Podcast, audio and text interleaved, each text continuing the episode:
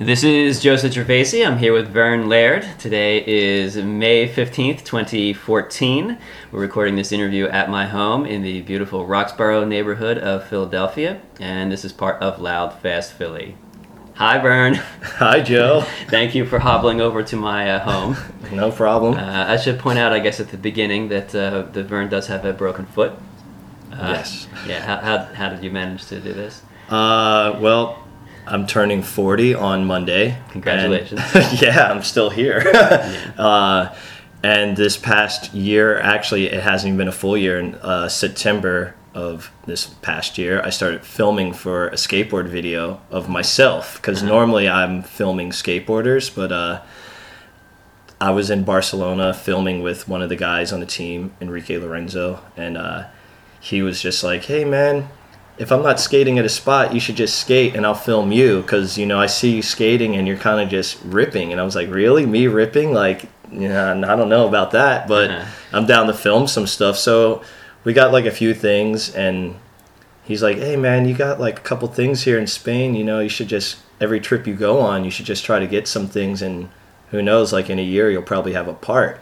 I'm like, "Well, I never celebrated my birthday really. Like I haven't celebrated a birthday since uh, actually I actually remember it was like 1983 because my parents were still married, Uh-huh. and uh, my birthday always comes out around." The time of a Star Wars movie, and I was like full on into Star Wars. So like, Oh, so you were seeing Return of the Jedi. yeah, Return of the Jedi was about to come out like Yeah. right after my birthday, and like that was it, like Star Wars themed birthday, and I think that's like the last birthday I could That was actually a remember. long time ago. Yeah, so you know, but your parents get divorced and things just don't really matter that much anymore. Like birthdays get weird because you're here, you're there. Yeah.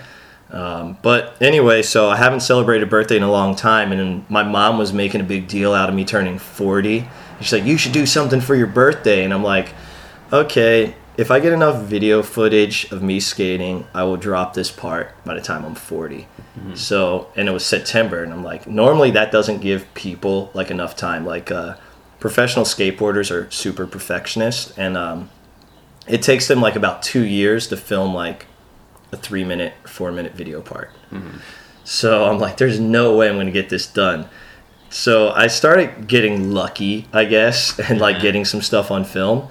And then, uh, you know, I, I was watching all my footage and I was like, man, all my footage sucks. I'm scrapping this project.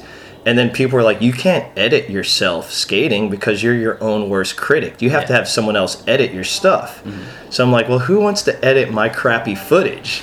They're like, I don't know. You know, a ton of people make skate videos. So like, one of my friends, he lives here in Philly, uh, Brian Panebianco. He makes these local uh, skate videos in Philly called Sabotage. Right now, he's working on Sabotage number four and uh, he was filming with me a lot actually like when i was coming back to philly. He's like man we gotta get clips for your part. And he's like i'll edit it. I don't care. Like give me all the footage.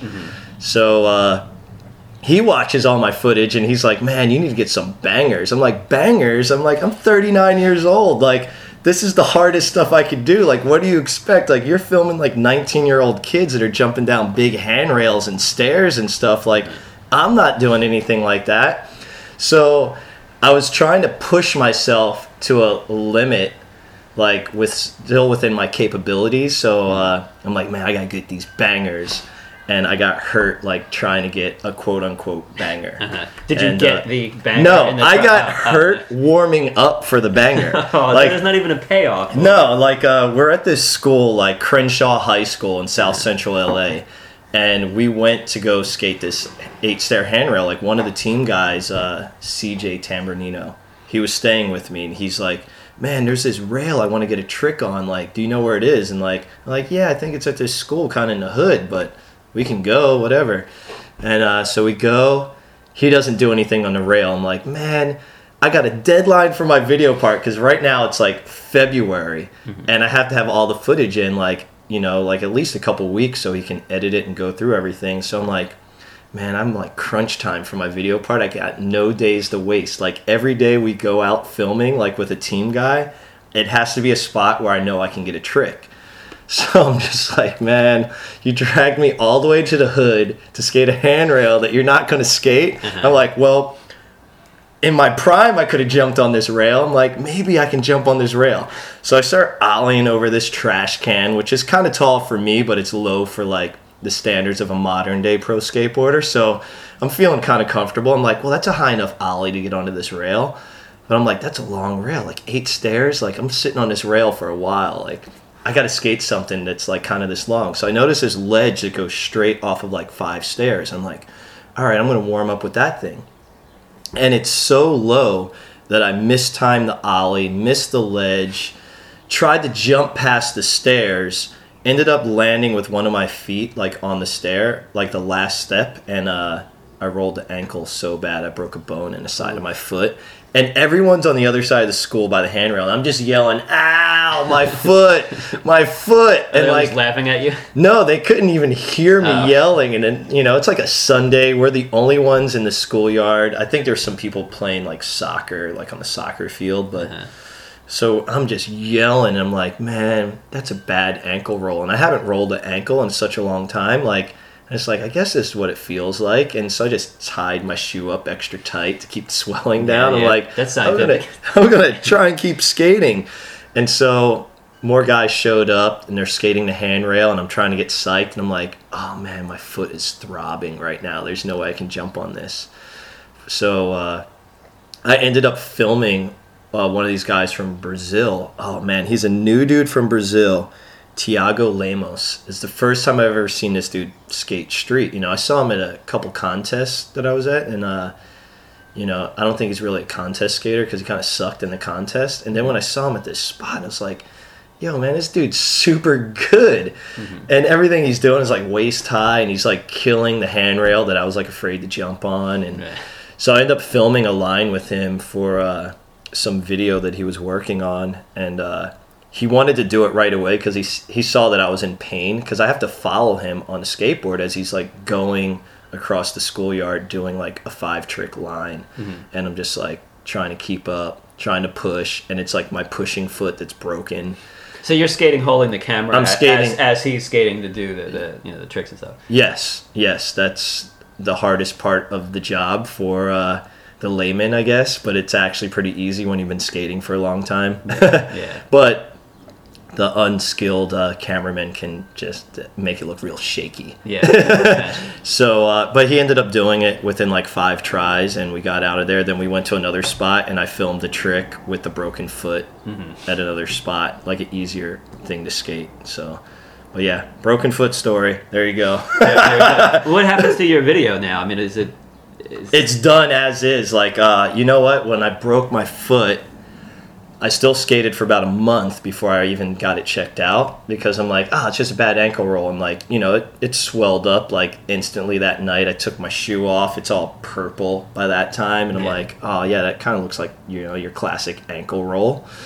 Um, I already had a trip for Tampa planned. Uh, there's a Tampa Pro contest every year. They've been doing it at the skate park at Tampa since like 1994, 1995. So I've been going to that thing since 1998. And uh, so I'm like, well, I got to go because I have to go and film. And I already got a ticket. and we had this, or I had this trip planned to go to Orlando and Miami to film some stuff for myself and with a couple team guys because I got I have one that's live or a few that live in Orlando and uh, some that live in Miami. So I'm like, okay, I can meet up with these guys. I can film them. Somebody can film me, and it'll, we're all will work out. And uh, yeah. And there's also a team manager slash industry VIP contest that goes on during the Tampa Pro contest. So they make all of us old guys. I think the requirements are you have to be over the age of 30 and have worked in the industry for at least five years. okay. Is thirty old? I mean, what is the point? 30 isn't even old anymore in skateboarding Right. because the guy who won, he works at Transworld Magazine. He's 30, so he barely made the cut of being in a contest. Yeah. And he skated like a 20 year old. Like he killed us. Uh-huh. And so then I was complaining, like, we got to up the age limit to 35. Uh-huh, yeah. And I think for retired pros, you have to be retired for at least two years to be in the contest. We sorry, dying. It's all the pollen here. yeah, it is particularly particularly nasty. Tea might be uh, drinkable at this point. Yeah. So uh, Yeah, we. uh I don't know. I had to go skate the contest. Mm-hmm. End up beating half the old washed up dudes with a broken foot. that, that is pretty yeah, impressive. yeah. I got like eleventh out of. Like And do you wear like one clown shoe, you know, because your foot is all swollen, and then one regular shoe? I have the boot. I have the walking boot, and then uh, I have some comfortable running shoe because. Uh, oh, dogs attack! Uh, I would need a creeper or something because that's like the same like height level as, Yeah, as yeah. the boot, but uh, I don't own creepers. Yeah, probably for the best. Uh, but we'll go back to early Vern. Uh, Yes. I take it you were born in 1974 then.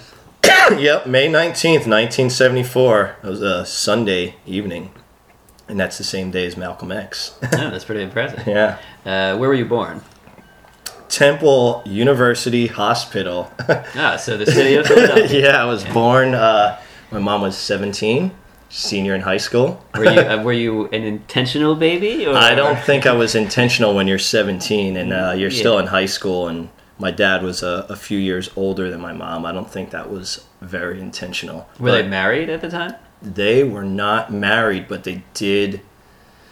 They got married. I don't know if they got married before or after I was born, but they were married, and I think they had to get married in Maryland because they had different laws about younger people getting married. I don't think uh, they could have got married in Pennsylvania at the time. So you got to go more south for yeah, a younger age. Yeah, you know, because you can marry your sister or your cousin or Yeah, something in the South, especially back then in the '70s. So. Uh, Uh, the further down, it just gets younger and younger. yeah, so I know they got married in Maryland. I have to ask her exactly. Like that's like weird. I don't ask any questions like that. Yeah, it- people it- are generally kind of uncomfortable talking Yeah. about those things. Plus, I didn't have that type of relationship with my mom. I, I definitely have a better relationship with her now, but uh, back then I, I, I would have felt too weird to ask. And uh, but yeah, uh, they were they were young, and but they did end up getting married. And I remember we lived with our grandparents for on my mom's side for the first few years of my uh, childhood. Was that in Philadelphia? Yeah, right here in Germantown, actually. nice. So it's, Yeah. uh, yeah, they both went to the same high school, Germantown High. I think that's how they met. So um, that was, yeah, 70s. Yeah. I'm trying to picture, like, uh, there's so many weird photos of them with afros. afros and uh, disco clothes. I don't know. Big Yeah. butterfly, like, collars. But yeah, yeah, polyester Oh, uh, leisure suit. Yeah, oof. Tea's good. Nice. Uh, Yeah. ultimately, they came to move to South Jersey, right? At some point. They did move to South Jersey at some point. I was still, um, damn. So I was at grade school here in Germantown. I went to John B. Kelly. That's on Pulaski Ave. Then, uh, damn. We were in Jersey sometime around my high school, for sure. Oh, so you spent most of your younger Yeah. youth here. I didn't Yeah. realize, you know, because I know you from South Jersey. So Yeah. I, I didn't know when you came to be there. Well, I was at Clarence. Well, that's not the middle school anymore because now it's a, God, it's a charter school. It was a, my my middle school turned into a charter school, which I didn't realize until I was just I actually filmed a trick there for my video part, and I made the spot like a famous skate spot because we actually used to skate there. Like there's these weird little ledges we used to do bonelesses off of. and then when I was there, I, I went to like look at the school because I started filming. So I'm like, I think we could skate the ledges. And then when I got there, like they were super crusty, and I'm like, man, that's gonna take a lot of wax and like a paint job. Like these ledges aren't skatable. Mm-hmm. But then I realized you could jump off of one of them into the street. And, like there was like a little gap over the sidewalk, and it was like not on the uh, Cheltenham or Shelton Ave or the Wayne Ave side. You like landed like in a damn what side? What street is that? I think that's Rittenhouse Street. So you land like into that street. That's like a mellower street. So I brought someone there to skate it, and then it became a famous skate spot because I started seeing all types of pros going to this spot. I'm like, that was like my middle school, and now people are skating it. That's like great. that's What- weird. What do you think they think of this school? I mean, is it is it uh, is it annoying to have suddenly this become a spot? No, I'm psyched because I, I can claim it like that. I took the first dude there. Like I think I took Jimmy Gorecki there, and he like nollie flipped into the street, and it's like this is like the middle school. I used to skate with like a couple dudes on my block who no Uh-huh. longer skate, and we used to do bonelesses like off of something like that. You know, no one's skating now. But it was weird that like I noticed it was a charter school, and I'm like, what happened? And then like I have some friends that are like school teachers here in Philadelphia, and they're like, oh, the school system here is crazy, and like they're closing schools. Yeah, it's, and a, it's a complete Yeah. mess. Yeah, it's a constant news story of the state of uh, the underfunding. Yeah. uh, really, yeah, really a bad scene. But I did win the only baseball trophy of my life, like when I was on the baseball team in the fifth grade. Oh, congratulations! Where's the trophy now? I don't know, my mom might have it somewhere, but that was the only year I was semi decent at baseball, fifth grade. Uh-huh. I remember we used to take the bus to like play other middle schools. and that that's all I remember. So yeah, but high school time I was in New Jersey 'cause I went to high school It's Sterling High School. Okay, yeah. Well, I guess Somerdale. before we get to Jersey, uh, you must have been then. You were skating when you still lived in, in Philadelphia. before you moved to Yes, uh, How did you start? Come to start Okay, so when my parents got divorced, um, my dad's family's like in Northeast Philly. so I remember we're at my cousin's house, my uncle's house, and like I used to hang out, you know, all my cousins on my dad's side. We're sk- skate, or I'm like, I see some kid skating out front, and he's doing like, you know, he's jumping off a car onto a skateboard. So this is like 1987, mm-hmm. and at that time I was riding a BMX bike and the bikes back then were like tanks. So I sucked at BMX. I could barely like do a wheelie. Like now, like when I pick up a kid's bike, I'm like, dude, these things are light. I'm picking up with like my pinky, and like, no Yeah. wonder you guys can do all these tricks. Like, we had these like army tank like bikes, and it's like this isn't fun. And I saw this dude, Mike Ritzius, jumping off of you know a car on landing on a skateboard. I'm like, man, that looks like fun. I want to mm. do that. So I just start talking to him, and then you know he kind of took me under his wing. You know, he's like, you know, I'm gonna tell you everything about skateboarding, everything you need to know. I'm like, because I was just so curious. I'm like, Yeah. like where do I get a skateboard? Like, how do I learn tricks? And like, I'm just some annoying like 13 year old kid asking another 13 year old kid Yeah, like yeah. questions. So it's But probably he, not he annoying Had the knowledge, though. Yeah. he had the knowledge because I'm like, I want to know what you know because that looks more fun than riding a bike. Uh-huh. And uh, from there, it kind of uh, that was like my gateway. He was the gateway to everything that I still am to this day. Are you still close with him? No, haven't talked to him in years. I don't even know the last time I saw him because he quit skating because everybody quit skating back in the 80s. Uh-huh. I don't even know when he quit skating. Can't even tell you the last time I saw him. Uh, could have been a year or two later. yeah. But uh, it was definitely the jump ramp era. He was around for that, and then I don't know, but but meeting him that day forever changed my life because he showed me skateboarding, and he showed me punk and hardcore all at the same time. Wow. Yeah. that- Because it all intertwined in 1987. yeah. be. What were the bands that he was introducing you to at that time? All right, so Yeah. basically he tells me he's like okay we got to go downtown we have to go to spike skates because that was the only skate shop i guess in philly at the time. And where was that? that was on passyunk between south street and bainbridge street it's like this weird little cut in of passyunk Yeah. right there and uh, i'm like okay so i go to the skate shop you know we get a board and also he's like okay you got to get all these records you know and we're like tower records uh, philadelphia record exchange and he's like this is like the soundtrack that skateboarders listen to like Uh-huh. you have to buy all of these records so it's like black flag dead kennedys youth of today minor threat misfits circle jerks Yeah. I don't know, Youth Brigade. I don't know, all this stuff. Like, I'm just like, okay. And up until then, I listened to like Run DMC and like LL Cool J. Like, I Uh-huh. didn't know what was going on, but I was like, oh, this music's cool. Like, I didn't really know much about music. I just listened to like whatever my older cousin was listening to. Uh-huh. Like, all right, Houdini, that's what we're listening to. like, I don't know, I just listen to rap music. So, Yeah. and rap was still relatively small so there was like five rap groups or something Mm-hmm. Yeah, back in the day like that's all there was so you know I listen to michael jackson and stuff like that but i don't know like this was like it was like new so i thought it was like awesome like i don't know man like shit's co- cool. Like I don't know, I was psyched. Mm-hmm. And I'm like, if this is what skaters are listening to, this is what I have to listen to. Yeah. yeah, yeah. Uh, so then from there, do you begin to take the skating more seriously? I, I think I always took skateboarding more serious than music. Like, skateboarding's always been number one since pretty much that day, Uh-huh. and everything's been like a close second. right. Okay. so uh, I took it more serious because pretty much every year, dudes like quit skating. Like anybody I was skating with, people would just come and go. So you're just constantly meeting new skaters. Um, I think it's also because uh, the level of skateboarding was always progressing. Like, also at that time, in like early, you know, late '80s, like street skateboarding was like something new. Like before that, like everyone just kind of skated vertical ramps or like backyard pools. So this street skating thing was like still kind of new and kind of like constantly changing.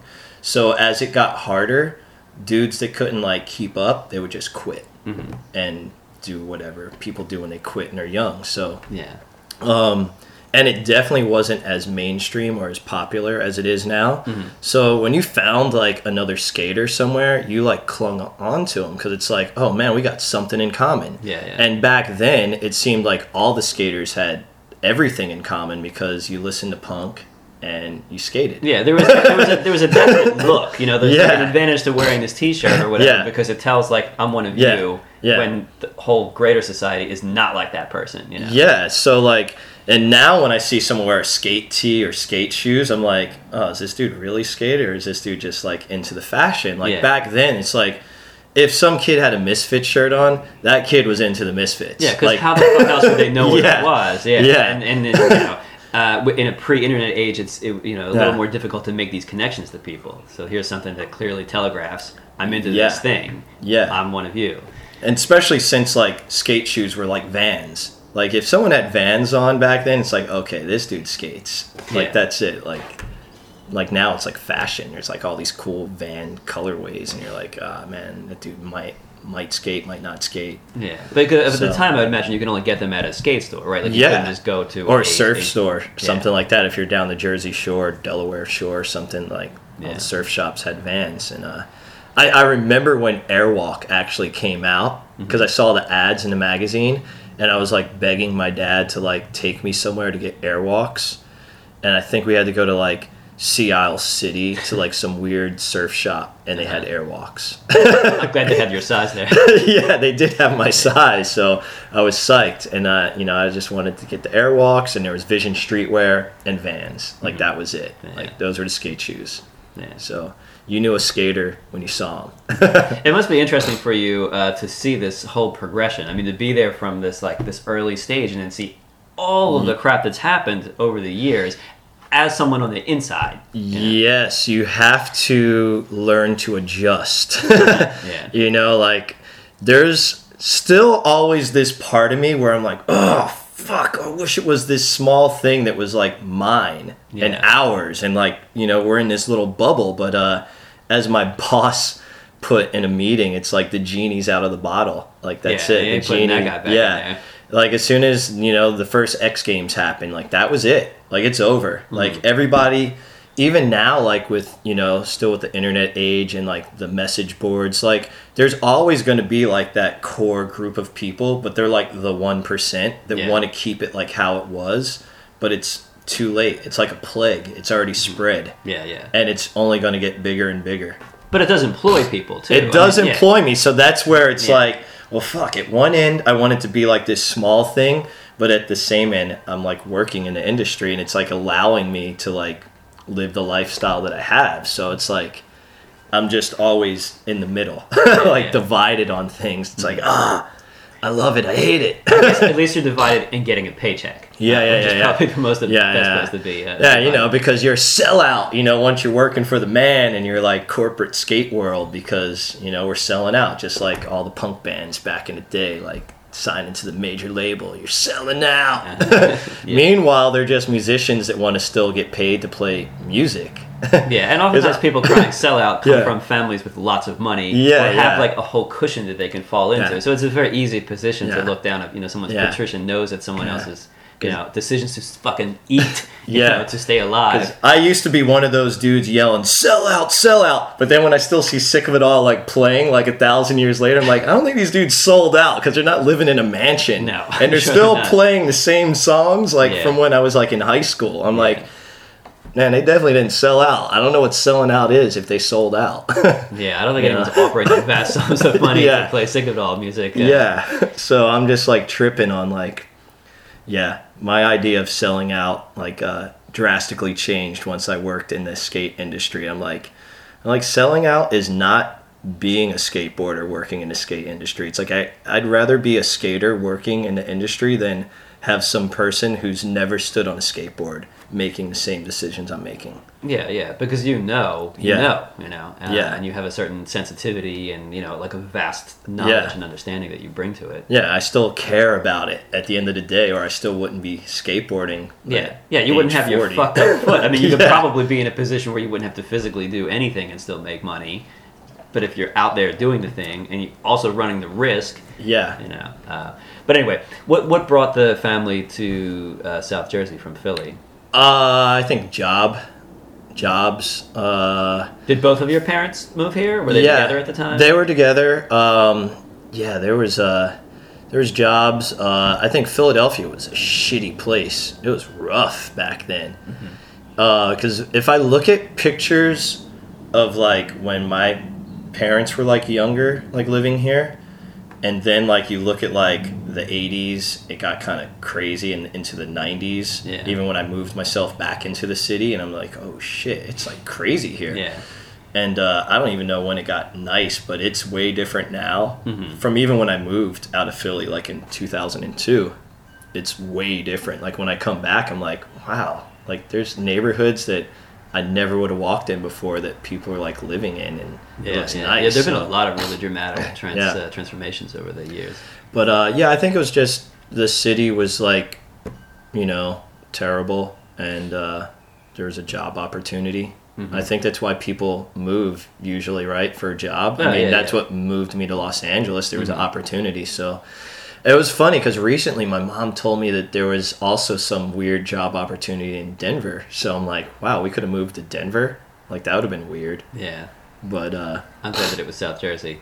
Were you bummed out that you were leaving the city to come to Jersey? I don't think I really cared back then. I, I just cared about skateboarding. Mhm. Uh, I don't know. I would say the schools were easier in Philadelphia because I was acing everything. and then uh, there was a reality check with the schools. That that's for sure. I think in, in the Philly school, like if you turned up, had a pulse, and like, didn't throw, you know, chalk at the teachers, Yeah. you could probably, you know, move through. Yeah, it was definitely getting really awesome grades. That's for sure. I can tell you that much. But uh, um, no, because where I lived, actually, I was still always in the city anyway. Like I was, uh, there was the speed line was like right there. Yeah. So I lived like a one mile skate to the speed line. So the second school was over, like I was on that thing and I was skating in the city. So What what stop were you? Lindenwold. Okay, yeah, yeah, it's the same thing for me. So it was right there. So it was uh, mad easy to get Yeah. anywhere. Um, yeah. Seriously, it was like the race, especially when Love Park was like, when I discovered Love Park was like a spot where everybody went like after school. Yeah. Like it was like, damn man, I gotta get there like right away because everyone's meeting up, and Yeah. so it was like almost a race to see who could get there first because Mhm. everyone's coming from different areas to meet up at Love Park. Yeah. So yeah, that was, and plus you're trying to look at all the Hallahan girls walk through. So Right. yeah, it's like oh, Catholic school girls are getting out like at three, so got to make sure I'm there to Yeah. watch, look them walk through in their like little uniforms. Yeah, So they'll be impressed by your yeah, techniques. yeah, yeah, exactly. So the Hallahan hose, that's what we called them back then. That's delightful. Yeah, yeah, you know, we're just stupid young skateboarders. Yeah, but, yeah. You know, I wouldn't call them that now, but yeah. When you're 16, you're just stupid. Yeah. How- when did you start going to hardcore shows? Well, Mike actually took me to some shows at uh, Club Pizzazz.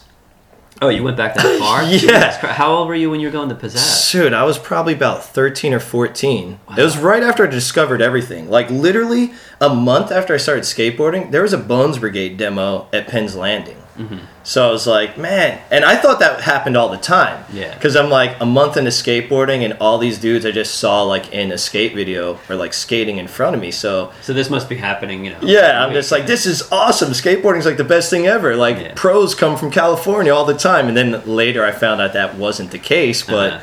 I was pretty excited. And um, he's like, yeah, you got to go to shows at this spot. And I'm like, okay. And, what did you uh, think of Club Pizzazz when you first went there? That I was went. freaked out because uh, I didn't know what was going on, man. Like there was mohawks, skinheads. Like I was like, what the fuck? People stage diving because I never saw any of that stuff. I'm like, what the hell is Yeah, yeah. happening? But it was like normal, you know. Mm-hmm. Like, but first time you see that, it's like culture shock. You're Oh, just yeah, like, yeah. what? But uh. Yeah, I don't know. We, I don't know. Brick House was like a local band or something. who I later became friends with now. The dude Sean, he used to sing for him because I ended up skating with his younger brother. Oh. Yeah. And uh, I don't know, maybe we saw Circle Jerks there. I'm not 100% sure. I can't remember. Yeah, It all blends in. This would have been 87, 88 then? Yes. You were going- Okay. Yeah. Yeah. yeah. Yeah, we must have been going to probably some of the same shows before we knew each other because those were the first shows that, that I started going to, and then Bull started coming with me.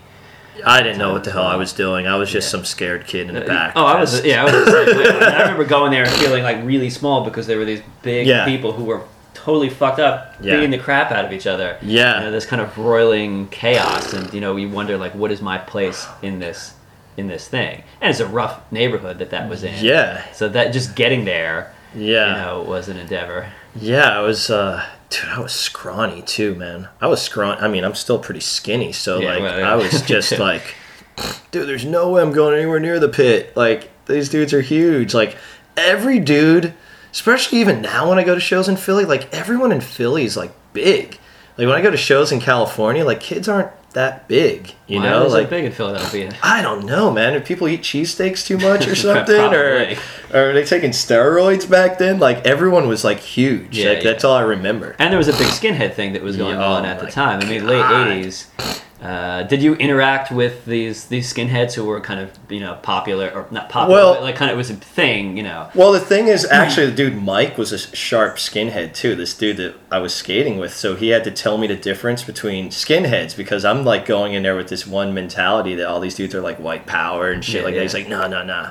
You gotta look for like subtle things or different. Yeah, so it's like the things. So- bootlaces, you know. yeah, like the braces. red, you know, yeah, there's suspenders and you know, and the Confederate flag is definitely a dead giveaway. but uh, yeah, so he he definitely introduced me to a lot of sharp skins, and I was like, wow, I'm like I had no idea any of this stuff. But then the more I learned about music and the skinhead culture and where it originated from in Jamaica, like everything started to make sense to me. So Yeah. like, but it took me a while to put pieces together. I think it was like a couple years of going to shows to like really start to piece stuff together and then you start seeing familiar faces and you start knowing who's who and what's what and i just remember so many white power skinheads going to shows like back in those days Oh, it was lot, yeah, yeah. insane Yeah, they'd come at like AC skins. oh yeah the dude warren uh, yeah, whatever happened to that dude Hopefully, hopefully dead.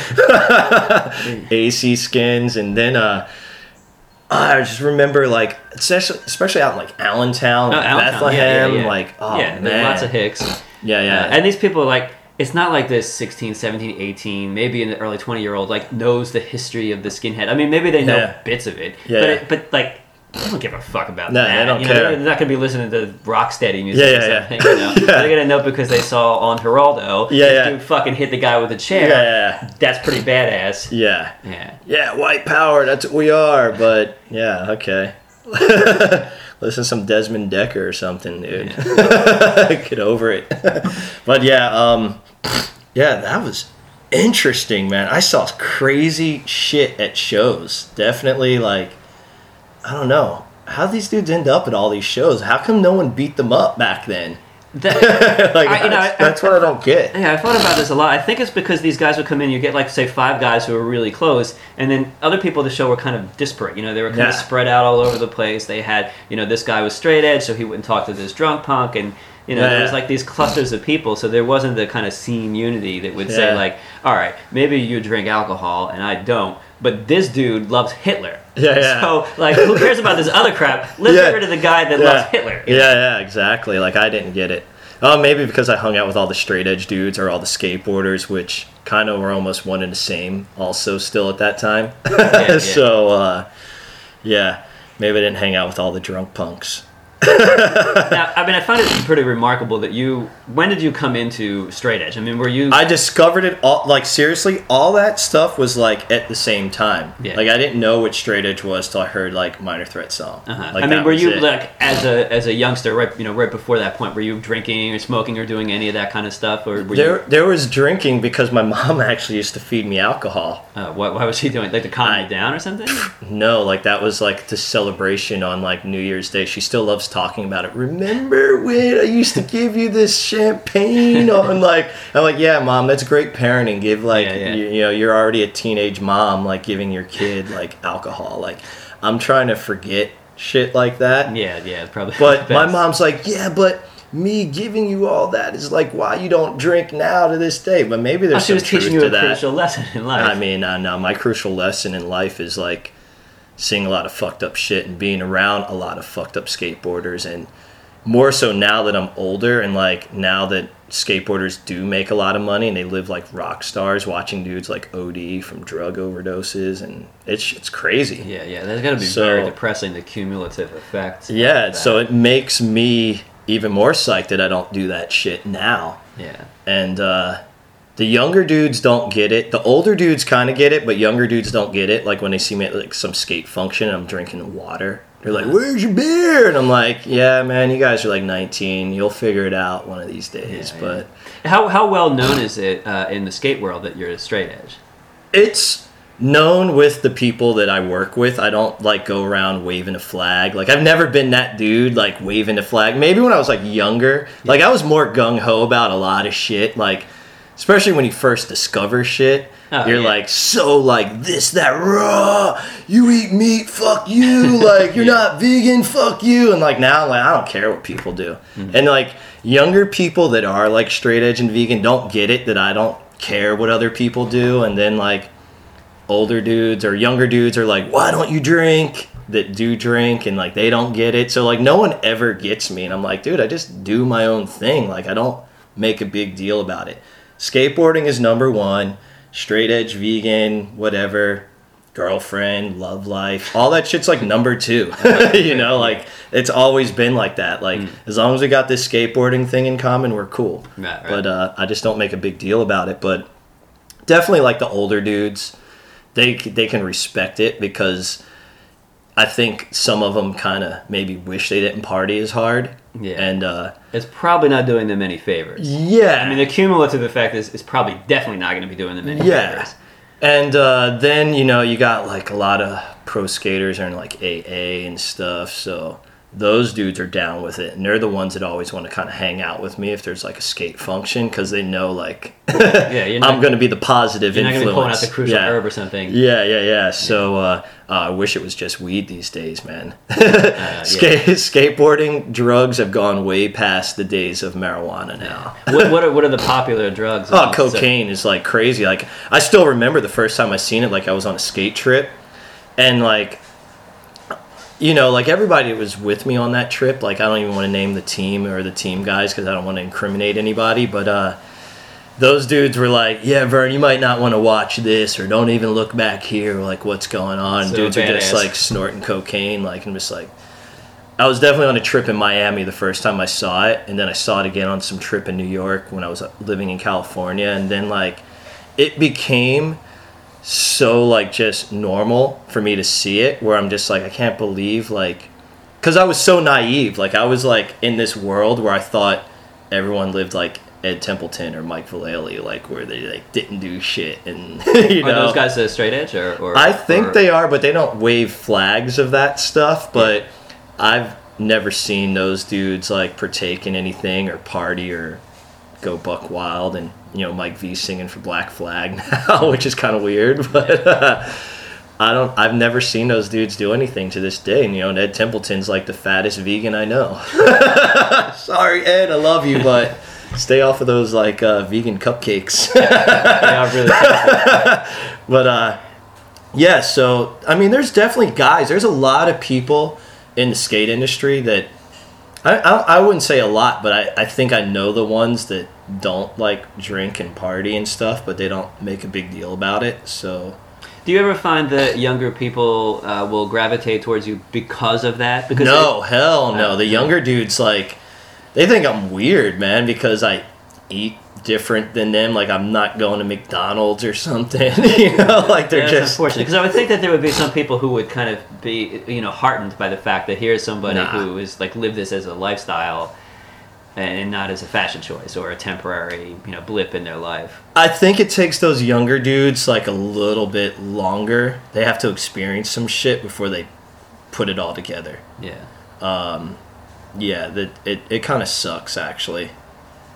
Yeah, I wish more dudes like were psyched on what I'm doing, but uh, no, I, I would say not. I don't think I've made a positive influence on anyone's life. Yeah. That's very sad. It, it, it's kind of sad, but uh, skateboarders are very uh, one dimensional, unfortunately. Even I am. I mean, I love skateboarding, so a lot of these guys just care about skateboarding, and then when they're not skateboarding, they can't wait to like get fucked up, man. But how do you retain like the, the physical prowess if you're destroying your body with a series of poisonous That's chemicals? the older dudes now. Like, Yeah. say, like the pro that's like 30 and over, Right. they have like personal trainers. Like, the, because, all right, there's about a handful of dudes that really make a ton of money.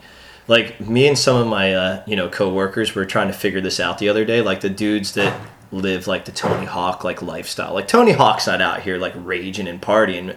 Otherwise, he Yeah, wouldn't sure be able to do it. and you know, Yeah, he's got kids. He's 45. Like, if he's out here, like, doing blow and, like, partying hard, there's no way this dude's performing up to the level he still is to this day. Yeah, yeah. So there's dudes like Lance Mountain, Steve Caballero. Like, those dudes do not party at all, you know?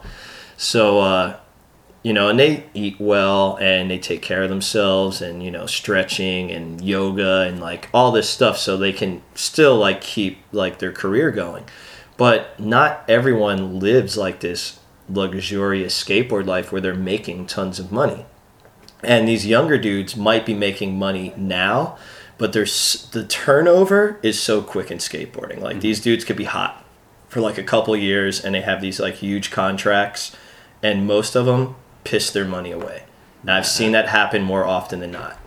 That must be a very depressing thing to see play out over and over and over. It, it is, and it's depressing with some of the guys that are like my age or just a little bit younger than me that like I grew up with that were pros and they were living this like good life and you know they're buying out the bar every night Mm-hmm. like you know five thousand dollar Yeah, bar everybody's tabs. friend. Yeah. While they're while they Yeah. have the money. yeah and now it's like well fuck now you don't have a job you're like I don't know you're doing whatever you're a bartender somewhere or, you know door guy here driving a taxi there and Yeah.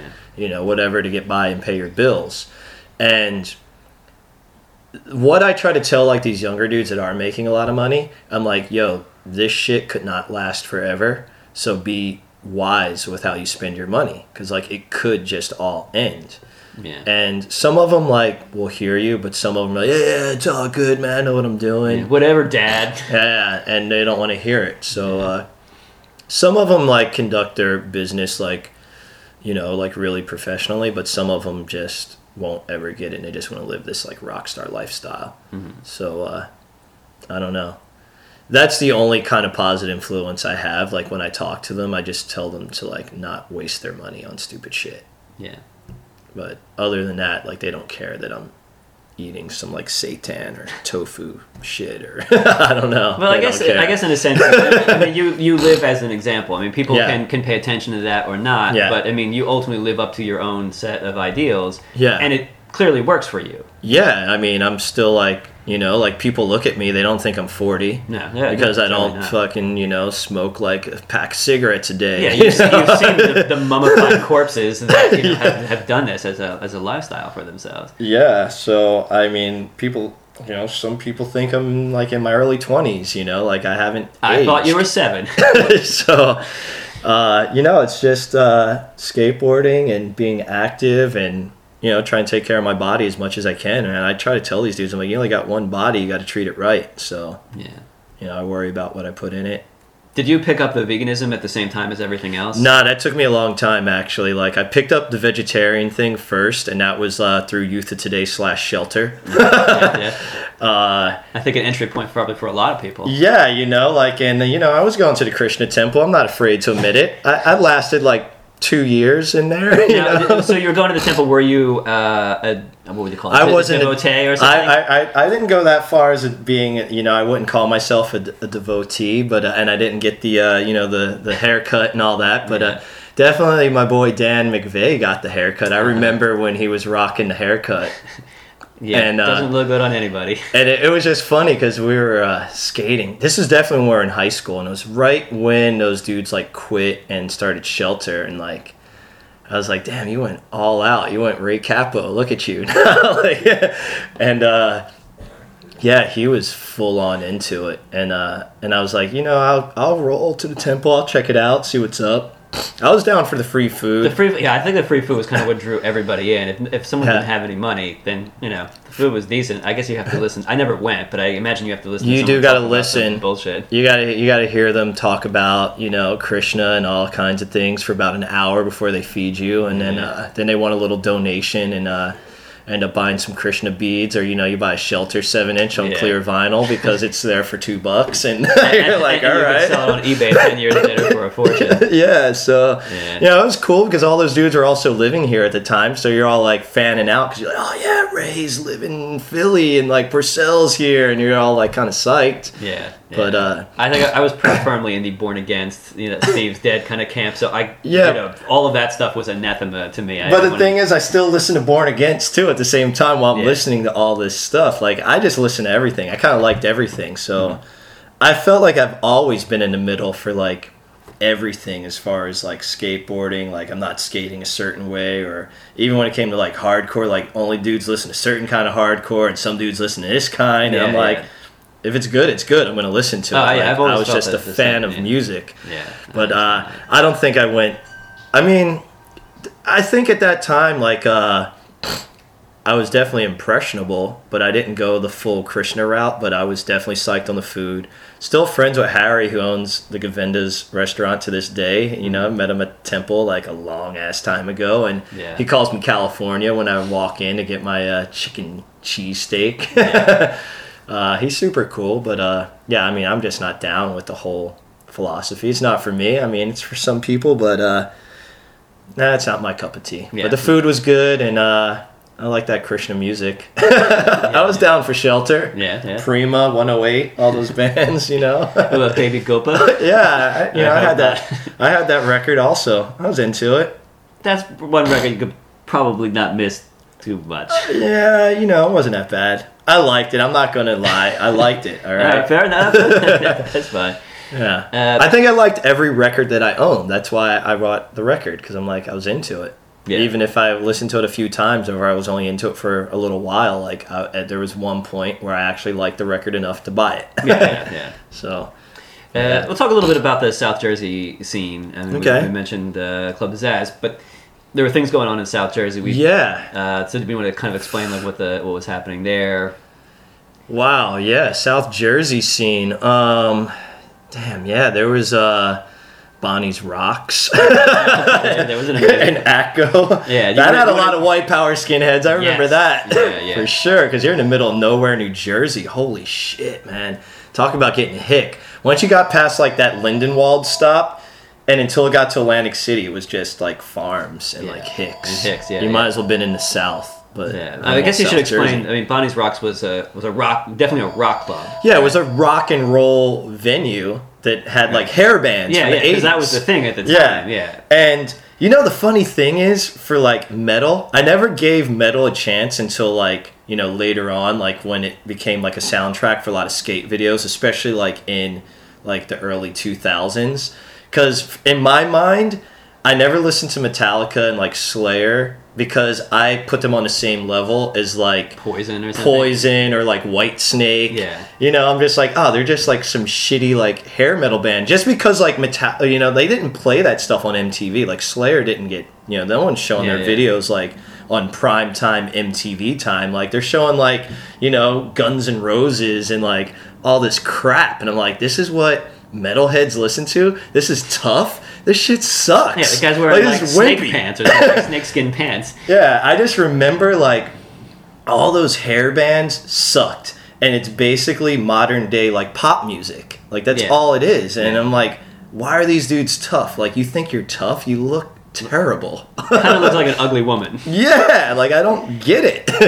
and so that's like what Bonnie Bonnie's Rocks was. It was like these crappy hair bands from like the 80s that played there, but I don't know who started booking shows there to no get idea. hardcore shows Yeah, there. yeah. And maybe Pat Mustache, Pat Mahoney might have uh, started getting. I don't know, but we saw a bunch of shows there, and uh, there was the Harwan Theater. Did you do the shows there, or was yeah, it? Yeah, yeah, it was a, it was Bull, uh, Chris Fry, and Yeah. the- Uh, yeah, there was a. It was weird because it was a movie theater with a stage in front of the screen, and if you did stage dives too far, you're landing on a seat. yeah, yeah. Yeah, people have to slam dance in like the Yeah. little narrow space between Yeah. the two sets of. Yeah, there's like an aisle that went down like two rows of seats. So like there was like a weird pit like that was in a, a walkway that was big enough for two people, Mm-hmm. and there was maybe enough room for maybe a three person pit like between the stage and the front row of seats. Yeah. And uh but damn, dude, Born Against played Yeah, in that yeah, yeah.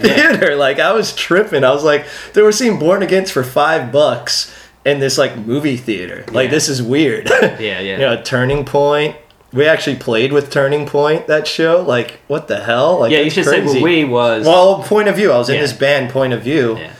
Well, I was actually the third singer for that band, but uh, no one remembers the first singer because there was only like one demo tape uh, with this dude Dane Robinson who sang on the first demo, and I don't even know if they actually played shows out with him singing. I can't even remember. Yeah, I don't. I mean, I remember him a little bit. I just remember Halsey. Halsey was like that's when the band kind of I guess got a little steam. You know, like there was a seven inch, and Halsey was like the singer, and Halsey was super into Krishna. yeah, yeah. Oh, yeah. and I think Point of View kind of got cloned as, or we got in pigeonholed as like a Krishna core band Yeah. Mm-hmm. because we played a lot of shows with Shelter and 108 and I was cool with it but I don't think any of the other dudes in the band like cared because none of them were even vegetarian which was funny you Uh-huh. know like except for Bull when he was in it because Bull your brother Bull played bass with us for a while but uh But no, so were you both in the band at the same time? yeah, Okay. we were yeah. both in a band at the same time. I remember, I mean, we didn't travel too much for shows because Point of View was really like a small band. Like we were the opening band. Like we were always like the first band, or if we were lucky, we are the second band. You know, Yeah. like. But uh, I remember we did travel to Virginia Beach for a show. We played with Earth Crisis. Oh, that's nice. Um, and that was like around 92, 93.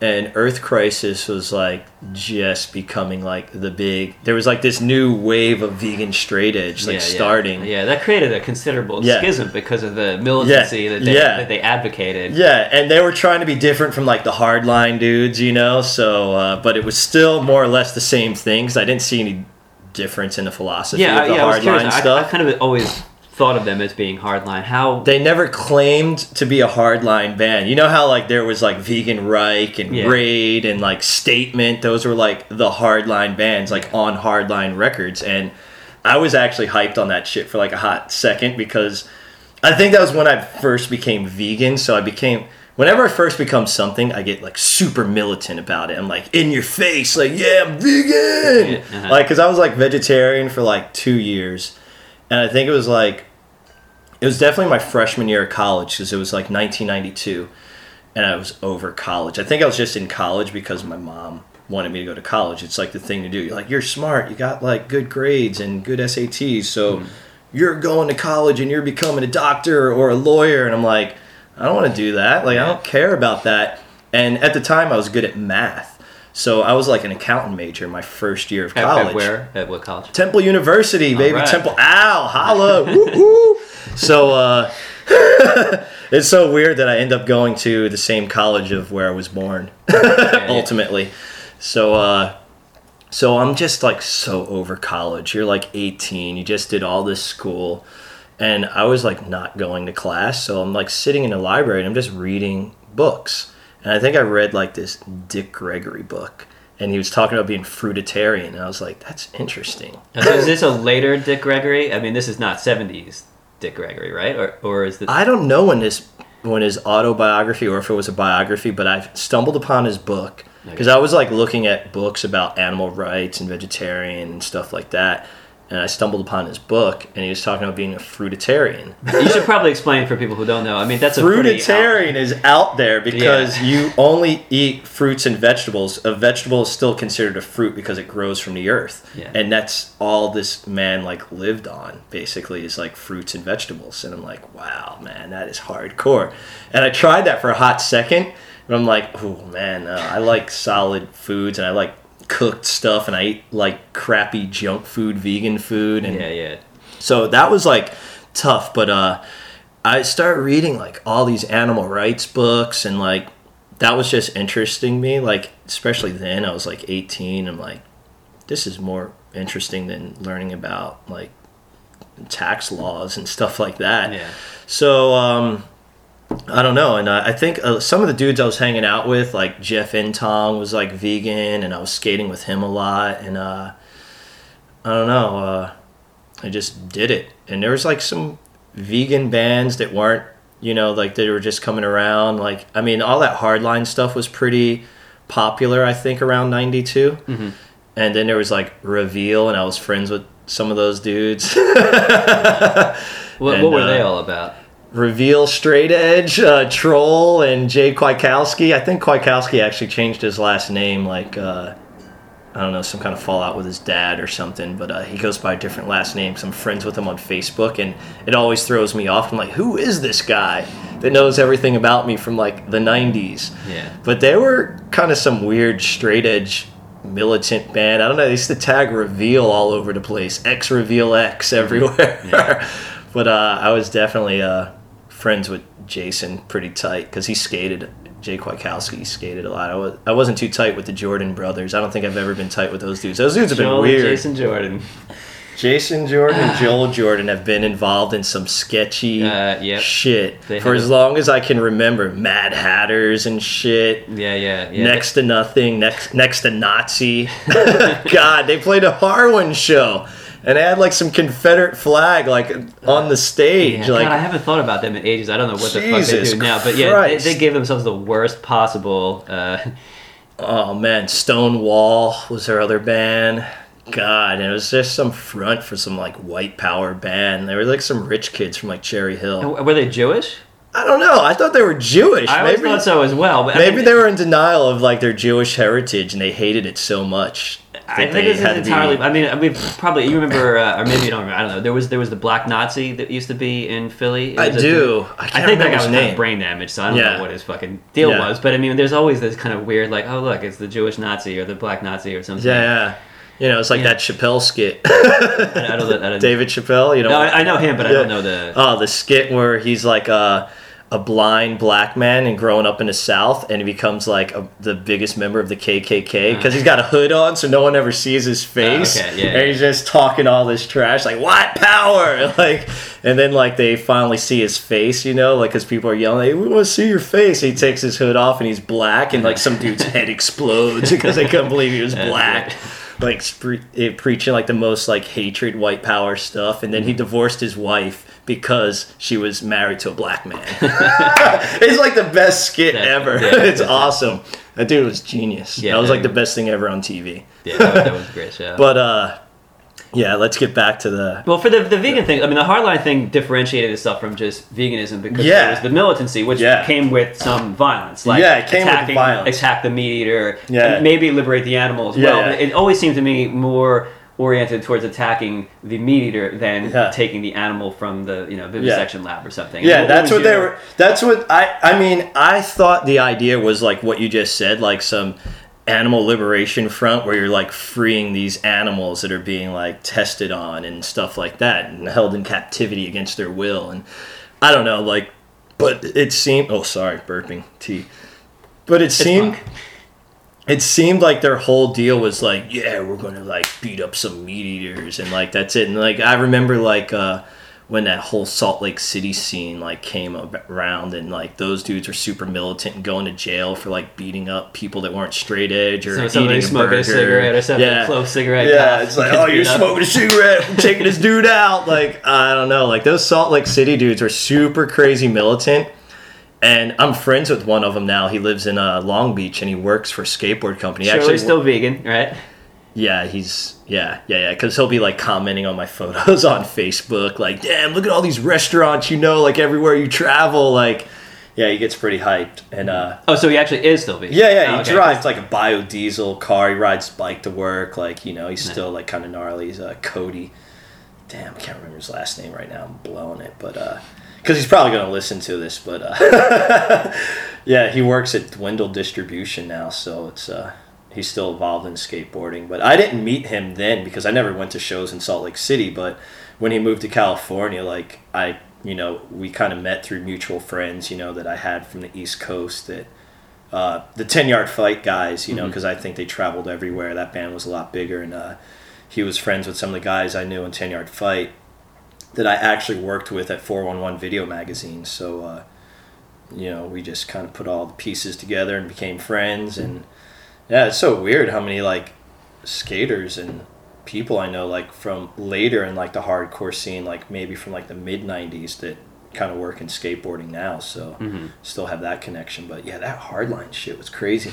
I was like, I was psyched. I think I was like, even though I'm not a violent person and I had never owned a gun, I never wished to own a gun, and I hate guns, but I was pretty hyped on the graphics. I liked the M16s crossing into X. I thought that shit was hard. I was like, damn, that shit's cool. Like, I think actually at one point I wanted to get the hardline like Earth like tattooed on my back below my vegan Oh, tattoo. so like I was do that. I was, you know, like when I was that young, like, you know, and I was getting all my tattoos, like, um, my one roommate used to tattoo out of our apartment when I lived on 15th and Pine. Uh, Adam Shields did, you know, my first tattoos out of our apartment. I'm like 18 years old getting tattooed. You know, I'm like, I'm not living under my parents' roof. yeah. I'm, you know, doing my own thing and I'm getting tattooed because, like, I think it was, you know, Sick of It All was like my one of my favorite bands. I fucking love that Blood, Sweat, No Tears record. I must have listened to that shit almost every day after school. Like KRS One's on there, and I'm like, it's like the best of both worlds. Like my favorite rapper is on this hardcore record. Yeah. And I'm like, it was so hard. Like, and like, I was like angry kid, and I fucking hated metalheads, and I hated everybody, and I was the only skateboarder in my school at the time. So I'm just like, ah, everyone hates me. I hate them. You know, Yeah. like, so uh, I used to want to get the alleyway crew like dragon tattooed on me because I saw when I saw Sick of It All play at like uh, you know revival, I was Yeah. like, damn, these dudes are tatted up. I want to get tattoos. Like this band's sick. I love Is that when they dudes. with uh, Agnostic Front? Ah, yeah, man. And didn't some dude get stabbed during Agnostic Front set or something? I was at that show, but I don't, I, I don't know. Probably. I, I don't know. I, I remember, dude, there were so many white power dudes at that show, too. oh, yeah. Well, I guess for Agnostic Front. Yeah. uh, and uh, which I don't understand because the singer's Cuban, you know. yeah, but, I think people associate, you know, Agnostic Front skinhead, the boots, and all that. They just assume that, Yeah, that's- what did they think when Agnostic Front put out the all Spanish record? How did that go? Yeah, White power well. dudes are like rolling over in their graves, like, what? I don't think white power dudes had an opportunity to see very many white power bands because in the city Yeah. of Philadelphia, Yeah. it's not gonna fucking happen. You're not gonna Yeah. get a real white. power. So you got to find like the closest, the closest sort of, thing. like, those okay, dudes are, and those dudes are the furthest thing from that. That's what's so funny. Yeah, like the me, singer's like- married to the, the singer of Nausea. Yeah, like the exactly. most left wing crust punk Yeah. band you know imaginable. Yeah, which I love too. Like, oh man, that one seven inch with like Uh, the, Cyber God one. with the no I, that one too I had. Yeah. But uh, you know the one that was like Born Against and Life's Blood. And, Oh, yeah, oh my god, Yeah, and Absolution, Uh-huh. Nausea. That's like one of my favorite records still to this Yeah, day. yeah, like, yeah, I'm those are just like, oh man, like because it's one good song from like four awesome bands. Yeah. I, I I don't have the record, but I can like picture it in my head. I'm like, I know what it looks like still. yeah, yeah. Yeah, because I sold it. But uh, what were we talking about? White Power, Agnostic Front. Yeah, that was an awesome show. Sick of. Oh man. And it was right around the time of the Gulf War, so there was like some crazy speech about supporting the troops, and like I remember like skinheads are getting like super hyped up, and yeah, Who was making the speech? I I don't like- know. It could have been Agnostic Front. It could have been right before their set or something. I I don't remember. I I, I remember bits and pieces. Yeah, the I'm revival sorry. shows were pretty crazy. I mean, they were really volatile shows in terms of like people, you know, Yeah. going batshit. Lots of weird folks there. Uh, I love the revival shows. Saw dude, the best show I ever saw is Bad Brains and Leeway, and I still got the flyer. Yeah, I was at that. Yeah, yeah. You know who I went with? Punk Rock Crystal. Oh yeah, You yeah, remember Crystal Punk- Bonner. Yeah. she's my friend on Facebook. Dude, She oh has my God. tattoos. Yeah, she used to drag me to like seriously a ton of shows. Like when I met her, I was like, dude, this girl's fucking awesome, man. It's like the coolest girl I ever met in my life. Yeah, And uh, yeah, she had a lot of cool records, and yeah, she's like, "Oh, we're gonna go see Bad Brains and Leeway," and I'm like, "Yeah, we are." I, I loved Bad Brains. Uh, me and Dan McVeigh had a team, like, cause back then, like, you know, late '80s, you know, you had like uh, skate teams or something. You know, like your crew, you had like a team. We called ourselves Team Rasta. And we used to write Team Rasta on our grip tape, and like we were really into Bad Brains around that time. yeah. And that Soulcraft, what was it? That was their music video. they had a Uh, music yeah, video yeah, on yeah. 120 minutes. yeah, yeah. That probably wasn't their crap. finest hour. Uh, No, because that was a tour for the Quickness album. Okay, yeah, yeah, yeah.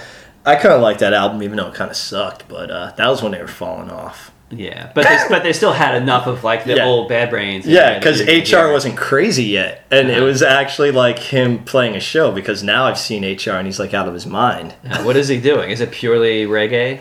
Uh, you know what? I was at this contest last year in Ocean City, Maryland, uh, for the Dew Tour, and there was this weird after party at a farm, like an hour inland in Maryland off the beach, and HR just jammed out, like playing music with uh, some random people that were already in a band, like playing. Like he was at the contest, and he ended up at this party, and he ends up playing in this field at night in the middle of Maryland, just talking about who knows what. It was babble, but it was awesome babble for like an hour.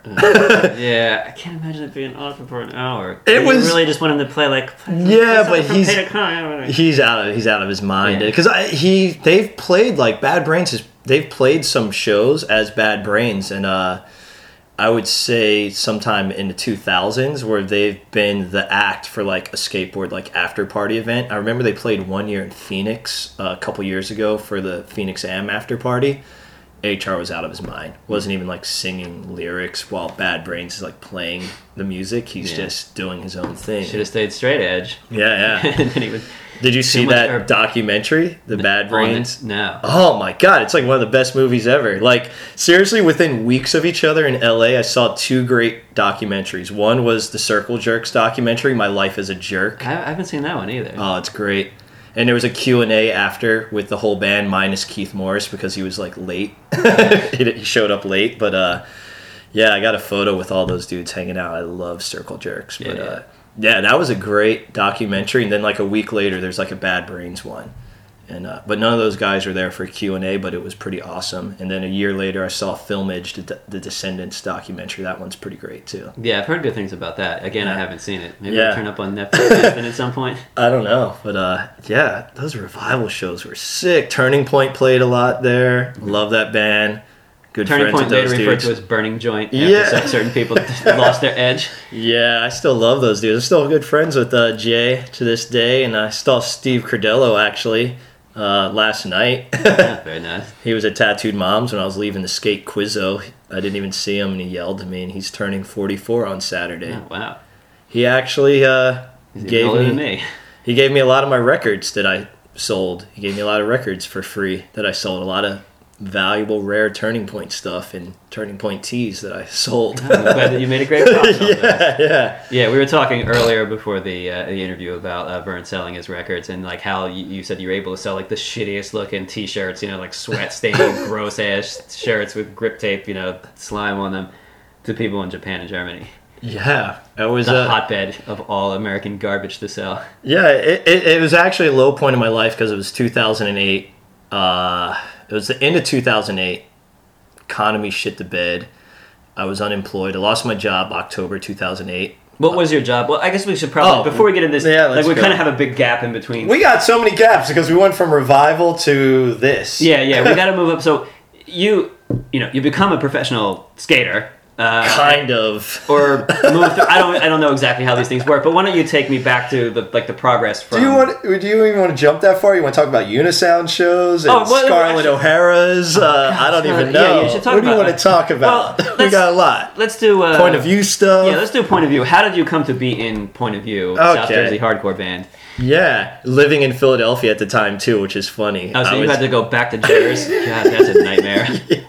well, at the time when I was singing for Point of View, uh, yeah, I was living. Um, God, yeah, fucking. I was living in 15th and Pine for most of that, so it was actually pretty easy because the speed line's right there, and I would just Yeah. take it. And we were practicing where Pat lived, and he lived right by the Lindenwold stop in Somerdale. Uh, we practiced like in his mom's like garage still. Pat uh, Uh, later Pat went on to make uh, porno movies, right, or something. That's that's what I heard. It was funny because uh, I just went to a baseball game with this dude, uh, Mike David, who I haven't seen since the Point of View Turning Point reunion show, and uh, he gave me an extra ticket to Phillies game to go with him, and we brought up Pat. And Pat is like MIA from like all social media. I'm like, dude, I've been trying to get in touch with Pat Mahoney for like ever. I haven't seen this dude literally since we were recording a full length record, and that was like the summer of '94, and that's when the band broke up. And uh, I knew he was kind of already doing some stuff with porn, or he was like working at a video store. This was like the days of VHS still, since this is 1994, and there was like a video store like in every strip mall in Oh, yeah, America.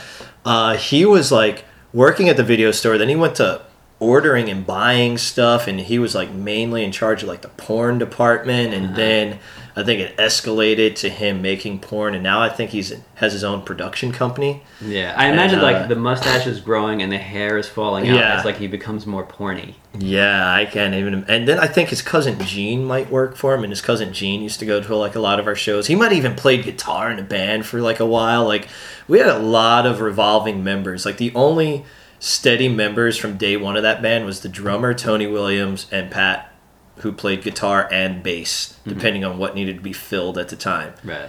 and that was it. And they wrote basically all the songs because they were the only two original Consistent. members. Yeah, yeah. You know, like I didn't do shit. I didn't write lyrics. I didn't do anything. You know, like it's like here we wrote this song, sing. Sing. Well, what happened to Halsey that you needed to come in to replace? him? I don't know. I really don't even know the falling out because I was friends with all those guys because uh, you know Pat used to skate. He used to be really good, and then he quit. You know, when skating got really hard, he was good at one particular part of skateboarding, like a lot of ho hos and inverts, street plants, and jump ramp. But uh, as it got harder, he couldn't keep up. He quit, and he was more focused on playing guitar and going to shows and porn. porn. He used to actually always film having sex with his girlfriend, and he used to like show us before we have band practice. It was oh, God, disturbing. I don't want to see it.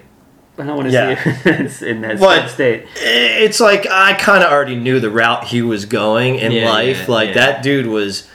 The first time I ever went to a strip club was with him. It was after practice. Like I never went to a strip club. We went to Fantasy Show Bar, like because he was gonna drive me back to the city. I can't imagine point of view going to the fantasy show bar. Yeah, and he's like, Matter of fact, would never do that. Yeah, I know. That's why I love those dudes.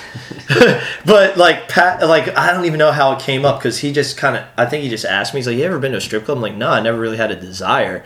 And we went, and unfortunately, I knew some girl from high school dancing there, which uh-huh. made it even more awkward because Yeah. she comes up to me. She's like, "What are you doing here?" I'm like, "No, what are you doing here?" And then it was weird, and then that scarred me for life, and I haven't been to a strip club since. It was the first time last time, but Yeah. uh, yeah, that was the worst stop before I went over to Walt Whitman Bridge ever in my life. But now that place is gone. I think it burnt down to the ground or something. It's not there. But uh, yeah, you're right. Yeah, I, I but uh, yeah, I don't I don't know the falling out with Halsey. Maybe Halsey got all weird. Uh, maybe got too Krishna. I, I, I seriously don't know what happened. But one day Pat was like, "Hey, do you want to like be the singer or try out or something? Because we need a singer, and you know all the songs, so you basically seen every one of our shows." And I'm like, "Yeah, because you guys played every show I've ever been to. Like I was Right. forced to know this shit." yeah. And, you hadn't uh, been in any other bands prior to that, right? No, I was never in a band. All I did was skate and go to shows. Yeah. And uh, I The tr- perfect qualifications. Yeah. It's not like you guys actually sing, you know? So after one practice, I was the singer, and that was it. Then we were playing shows like the next week, and I was like, "Damn!" And I lost my voice like right away. I'm like, Yeah. "Ah!" You have to learn to We- sing from your diaphragm. I think we had to go up to Syracuse for a show. That might have been like one of the first shows we did. It was like upstate, and uh, God, I don't know who the hell did we play with. Framework. I'm trying to think of Syracuse bands. Maybe Snapcase might have played. This could have been before Earth. Wait, we didn't play Earth Crisis. Maybe I don't know. Can't remember. This dude Larry Ransom sent me photos though from like because I guess we played a bunch of shows like up upstate. We were up there for a couple days. We played Syracuse, maybe Buffalo, Rochester. That whole Yeah, those are pretty area. uh, pretty hopping scenes at the time. I don't, I don't Yeah. know what the, what they are now, but at the time, Yeah. oddly enough, there was Yeah. a lot, seemed to be a lot going on there. Yeah, and the show was like packed. I just remember it's like, oh my god, I can't believe I'm like getting thrown into this. Like, what the hell is going on? Like, what what did I sign up for? fire. Yeah, but it worked as long as you hold the mic like this, you know, yeah, you you can- you got a couple of scream and. I was surprised. Well, I guess I wasn't surprised. Maybe I was because I had only seen Point of View play like in South Jersey or whatever. So Mm-hmm. like I never seen him play outside of like friends like knowing you know the lyrics. So it was like a surprise to see kids like singing along and shit. I'm like, oh, all I gotta do is hold the mic out half the time. Like these dudes know the words. So Yeah. that was kind of cool. Um, yeah, that was interesting. It was it was weird to get a photo like when I met this dude Larry like out in California. He was working actually for Mike V. He was like his personal assistant. He's like, "Hey, I remember you. You used to be in this band. I have like a ton of photos of you." And he like sent me these photos. It's Oh, like, "Holy shit, this is weird because I don't remember any of this." Mm-hmm. He's like, "Yeah, this is a show from here, here, and here." I'm like, "What?" I'm like, "This is sick. Thanks, man." Do you put these up on Facebook? Yeah, I'll put some photos up, or I do Instagram more than Facebook. I'm not a Facebook person because I have too many family members on there, and yeah. I got to be like selective with what I put, like with mom and like you know cousins and aunts and uncles. Like, I still don't think they get hundred percent of what I'm into, and I'm not into what they're into. Yeah. But it's not so like you're, it's- you know, Pat in the porn industry. I mean, Yeah. I can't imagine. But if I threw some stuff up there, very like personal, like belief stuff, like I don't think my mom would 100% get it. okay. Like if I put something up there about, uh, you know, supporting the gay football player just came out. Like, Mm-hmm. uh, damn, I'm forgetting his name. And he's like all over the news like all this week. Yeah. Yeah, dude, Sam.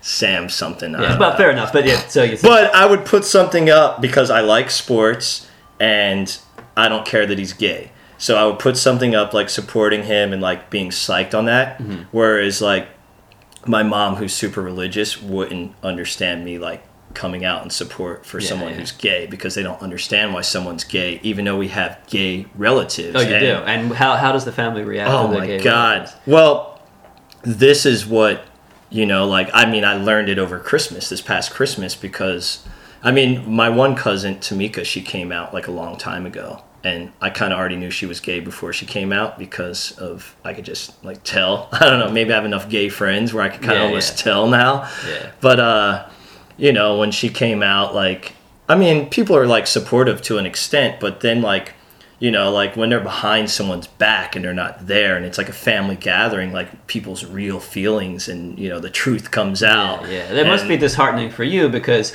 Yeah. you're probably hearing this stuff. Yeah. Because uh, you know you're not one of the gay family members, Yeah, but yet you're not Yeah. in support of what they're saying. yeah, for sure. So uh, it's it's pretty it's pretty hard to like have like an opinion about something like that where like everybody else in the family thinks one way. So you're just like, fuck, what do what do I say? I just shut up and don't say anything because the discussion came up about I didn't go to this family reunion or something that happened in North Carolina, and like there was some cousin they haven't seen in a while, and I guess he came out as being gay. Mm-hmm. And I remember the exact conversation is like, "Oh, he's such a good-looking man. What a waste!" and I'm just like, "What a waste for who? like, what does that even mean?" Mm-hmm. And I'm just sitting here with my own thoughts, and then there was some, you know, and we're we're in like Long Island at my cousin's house for Christmas, and there's a bunch of family members, and then something came up about, oh well, God will judge him or whatever when he's dead, and then that will like determine his fate, and I'm just like, oh my God, there It's I nice go, and that the family members like- think he's burning in hell. as a Yeah. result of. and then something came about one of my other cousins, uh, Levon. He's a little bit older than me. He still lives here in the city, and we kind of grew up like together in my grandparents' house in Germantown at the same time. Like, uh, we lived in the same house also. Like, definitely when my parents were like going through a divorce, and I like had a stint there, and he was there, and he's a few years older than me, and uh, I used to follow whatever he did, and. Uh, he actually was working at this health food store in Germantown, which is like one of the oldest ones in Philly. It's uh, on Maplewood Mall. Um, he might still actually work there. Um, but he got full on into this vegetarian thing a long time ago, and like it took me a while to catch up to him. But he doesn't eat anything with like bleached flour, or processed sugar. Like he's like gnarly, like health dude. Right. But he said something about not believing in God one day in front of my family, and everyone just lost it. Like, how can you not believe in God? And I was like, holy shit, I better not say anything. and then there was this like, well, he's gonna go to hell, and I'm thinking like he can't go someplace he doesn't even believe it exists. and I'm just like, God, my family's like clueless. So I try not to get into. Do they think that Vern is going to hell as well? Um, if they knew how I thought, yes, I'd be going to hell. but uh, I'd be going someplace I don't believe exists. But uh, it's definitely weird uh, discussing because like before my mom got on Facebook. I used to put like a lot of weird political posts and stuff like that, like a lot of things like how I felt like if something was going on in the world, like I just always had to voice my opinion and I'd get into arguments with like complete strangers. Then I was like over it. I'm like, man, I got time to argue with some dude I'm never gonna meet. Yeah, yeah. Who's like commenting on like a Facebook post. Like, who cares? But I'm like, damn, if my mom would have saw half that stuff, she'd be freaking out and there'd be like a phone call about why I believe a certain thing. Yeah. and she wouldn't understand. We're gonna pause it for one second. yeah, no problem.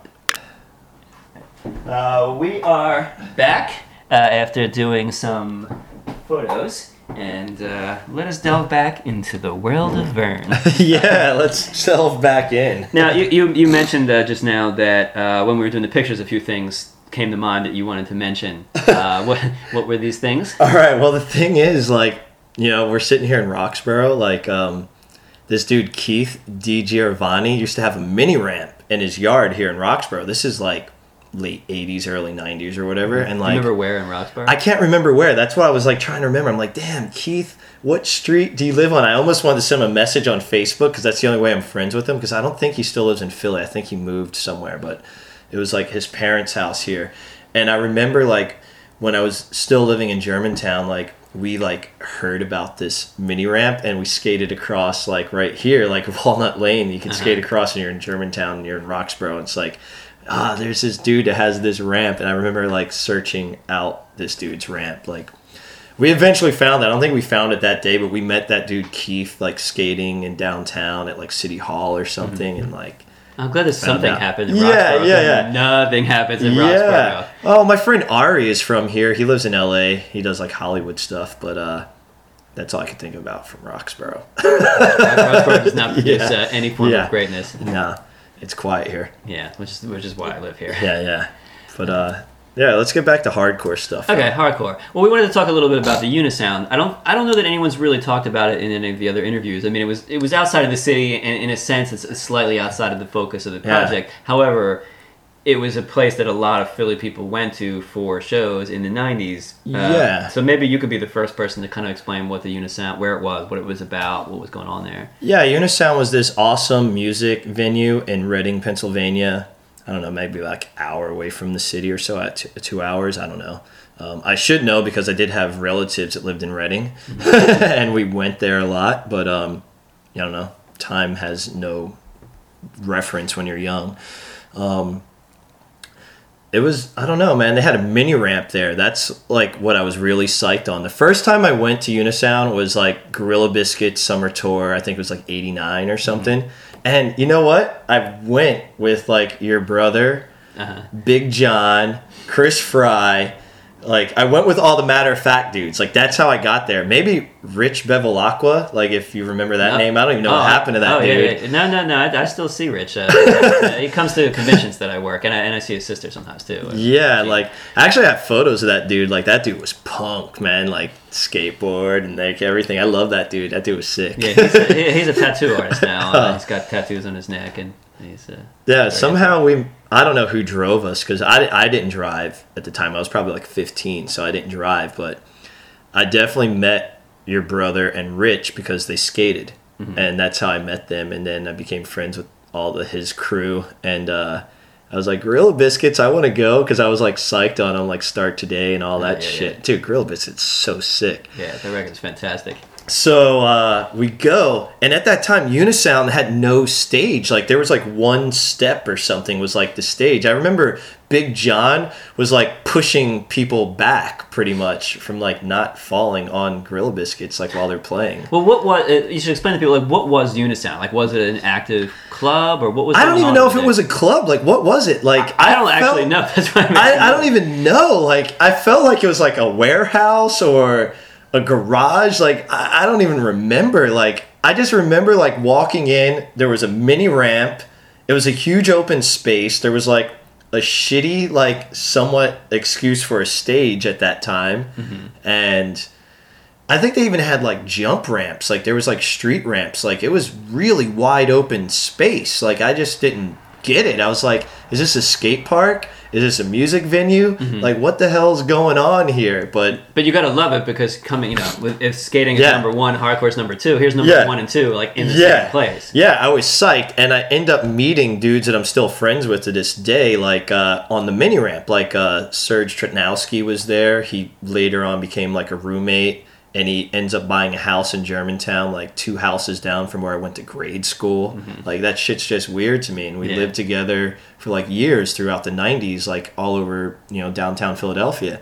And uh, he turned out to be a pro skateboarder, and he was awesome. And here I am meeting him at this show in like 1989, and I met like Chad Kramer there, Brian Sieber, like all these dudes that went on to be pro skaters that grew up in like Lancaster. Mm-hmm. So it Unisound was like it kind of brought people from like different scenes because it was just kind of like an in between. Reading was like an in between like city, you know. So I don't know. I, I that dude Jake owned it, and I remember he had like a dog that ran around there, and I I seriously don't even know what Unisound was because it didn't look like a traditional like music venue, and it yeah. didn't look like a skate park. It uh-huh. just looked like a place. Yeah, like yeah, it's really hard to describe. Like it was kind of like a free for all. Like I don't I don't even know. Like it was awesome. And that was like my first time there, and I'm like, anytime anybody was driving there, I tried to like get in the car. And those are the days where you're sitting in the trunk or yeah. wherever, like someone's got a station wagon. There's like ten people in it. You're like, you just don't care because yeah, you got to get there. Get to the, yeah, you yeah. got to get to the place. Yeah, and and I was psyched because I'm like, okay, and I would see the flyers at like you know Zipperhead or something. I'm like, okay, Judge is playing. How are we getting to the show? Like me and like I, I hung out with this dude Ryan Goronsky a lot at the time, and he's like, "Yeah, how are we getting out there? How are we going to see this show? Who's driving? Who's got a car?" Mm-hmm. And that's what you did. You tried to figure it out because we were love park skaters, but we also wanted to see Judge, but we wanted to skate the ramp. Yeah, yeah. And a funny thing too about there was this local band called SWAT from Reading, mm-hmm. and we didn't know at the time. We thought they were this rap group SWAT that was like in a lot of skate videos, like a lot of H Street and Planet Earth videos, like had like good music soundtracks back then. Like, you know, like Operation Ivy was like the entire soundtrack for one skate video. And I was like, oh my God, it's like the best band I ever heard. Yeah, like, yeah. had to go buy Operation Ivy record the next day. And uh, so there was this rap group called SWAT. I'm like, yeah, these dudes are kind of sick. And we saw them on the flyer opening up for Judge. We're like, yo, that rap group is playing with Judge. This is awesome. we get there, and it's like some local hardcore band, and Serge is laughing at us because like, you guys came all the way out here thinking you're seeing a rap group. And like I'm friends with these dudes. These dudes play like every show at Unisound. Like, what the hell are you guys thinking? I'm like, I don't know. We didn't know.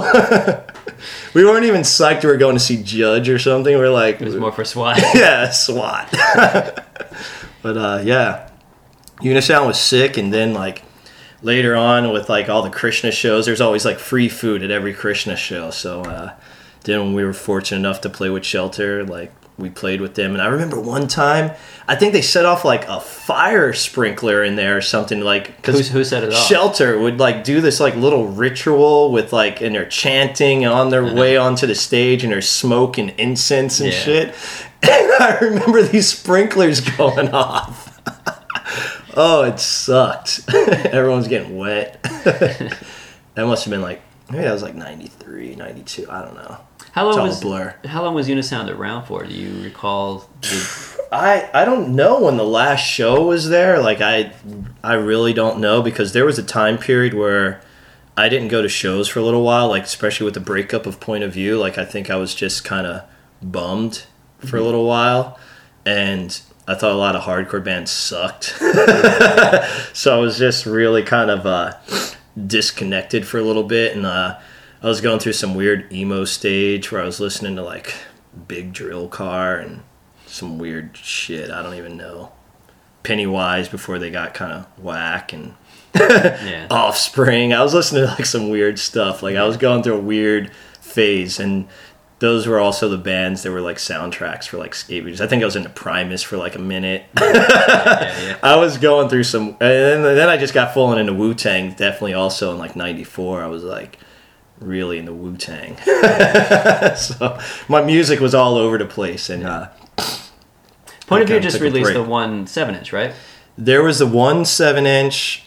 There was uh, two demo tapes. There was a split seven inch with Disregard. We were on a comp with Ashes, Framework, and one more band. Can't remember. Yeah, I might I might have that as a yeah, the seven inch, right? It's a seven inch Yeah. compilation. Yuletide Records, I think. Yeah. I remember you. Yeah, yeah. uh, yo, maybe Policy of Three is on that. I That- think is yeah, it is. possible. there it is. It's Policy of Three, Ashes, Framework, Point of View Yeah. on some comp, and uh, then we were recording a full length record in the summer '94, and we broke up in the middle of recording, and uh, I remember when Tony Williams started the fan page for Point of View on Facebook. He had all the tracks. I guess he got them from like the studio because we never paid them. We recorded all this stuff. We broke up, and they still had the music. But I saw it on the Facebook page. I was like, "Damn, that's all the tracks that we recorded for this record that never got released." Uh-huh. And then one day they were gone. So I need to hit them up. Be like, "Yeah, what happened to all those Were they like complete? Like all the elements were kind present? yeah it was it was complete enough that everything was there. Like i don't think it was like the final master yeah, you yeah. know like you know but it was mixed enough that it sounded good enough even though i always thought we kind of sucked. So i was always surprised that people were into us. I'm like why are people singing along? Like we kind of suck. Like there's better bands that we're playing with and um But I guess if it's your local guys, you Yeah, know, like that's but- always a thing. But I just remember we played the New Bedford Fest, and it was like a three day music fest, and we had like a pretty good billing for like the second day, and I was there was tons of people like rushing the stage and like grabbing the mic, and I was like, what the hell? Like, do kids in New Bedford or Boston or New England like no good music? We kind of suck. Like, I don't know. Maybe I'm just hard critic, or maybe I just liked bigger bands or different bands or wished we were on the level of like another band? Like Yeah. i don't know but that was a pretty good show i think. Earth crisis played snapcase grip ashes. I don't know there's like a ton of bands. Um, that was like definitely one of the better shows. That was like almost kind of you know that wasn't towards the end but it was getting near there because that was like a, a new year's fest so it was like between 93 and 94 over New Year's. Yeah. And oh yeah, Chokehold played because I was I ended up like kind of dating the girl Kendra who put the show on, Mm-hmm. and then she dumped me for the singer Chokehold, and they're still married and have kids to this day. So I can't Yeah, be well, too mad. Yeah, yeah, right, right. But uh, yeah, I was pretty psyched on there. I was going to Boston a lot actually to hang out with Kendra. I'm sorry to hear that.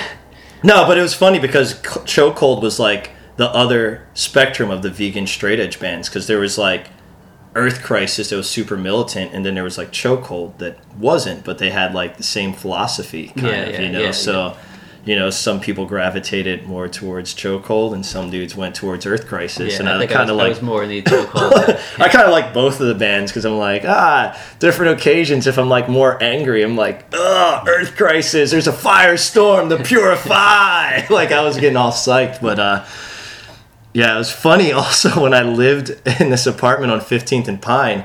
There was four of us living in this apartment, and um, one was a tattoo artist, skater. I mean, we were all skaters, but like one did tattoos out of our living room, and my other roommate John Senese, who I'm like still good friends with to this day, he's like one of my best friends. Uh, he was super straight edge then, but he wasn't vegan. Mm-hmm. So he'd be listening to Earth Crisis in our kitchen, like cooking up hamburgers, like singing. Earth Crisis songs. I think Like, you have to give his ass a five star. it was so funny. But now, like when I go to his house in SF, he's like the total like hippie green family. Like him and his wife like have the attachment on their bike and they ride to the co-op that his wife like works at, and Uh-huh, like right. they make like homemade like almond milk and shit. And like Uh-huh. I like love going to their house because I'm like, dude, I eat so good, awesome. Like when I'm here, like she's making her own like cashew cheese and stuff and I was Uh-huh. like dude you have like the best wife like ever I hate you I love you I hate you so uh yeah it's funny how that works but um yeah those those were the good good old days uh we played Scar- Scarlett O'Hara's a lot that place was weird and the funny thing about Unisound and Scarlett O'Hara's, they always attracted the white power dudes, but Unisound kind of kept all the dudes out. Like, you know, no prejudice, no drugs, no nothing, like on all the flyers. And uh, there was never a problem with like white power skinheads at Unisound, but Scarlett O'Hara's, on the other hand, It was a rock club, right? Just kind of a sleazy. yeah, in Bethlehem, Pennsylvania, and right. like, So who oh, else is gonna be there? yeah, it, it that that place sucked. We used to play with Flagman a lot out there, and like Mouthpiece and uh, bands like that. And uh, I don't know, there was like a whole bunch of bands from that whole area. Uh, God, I can't remember.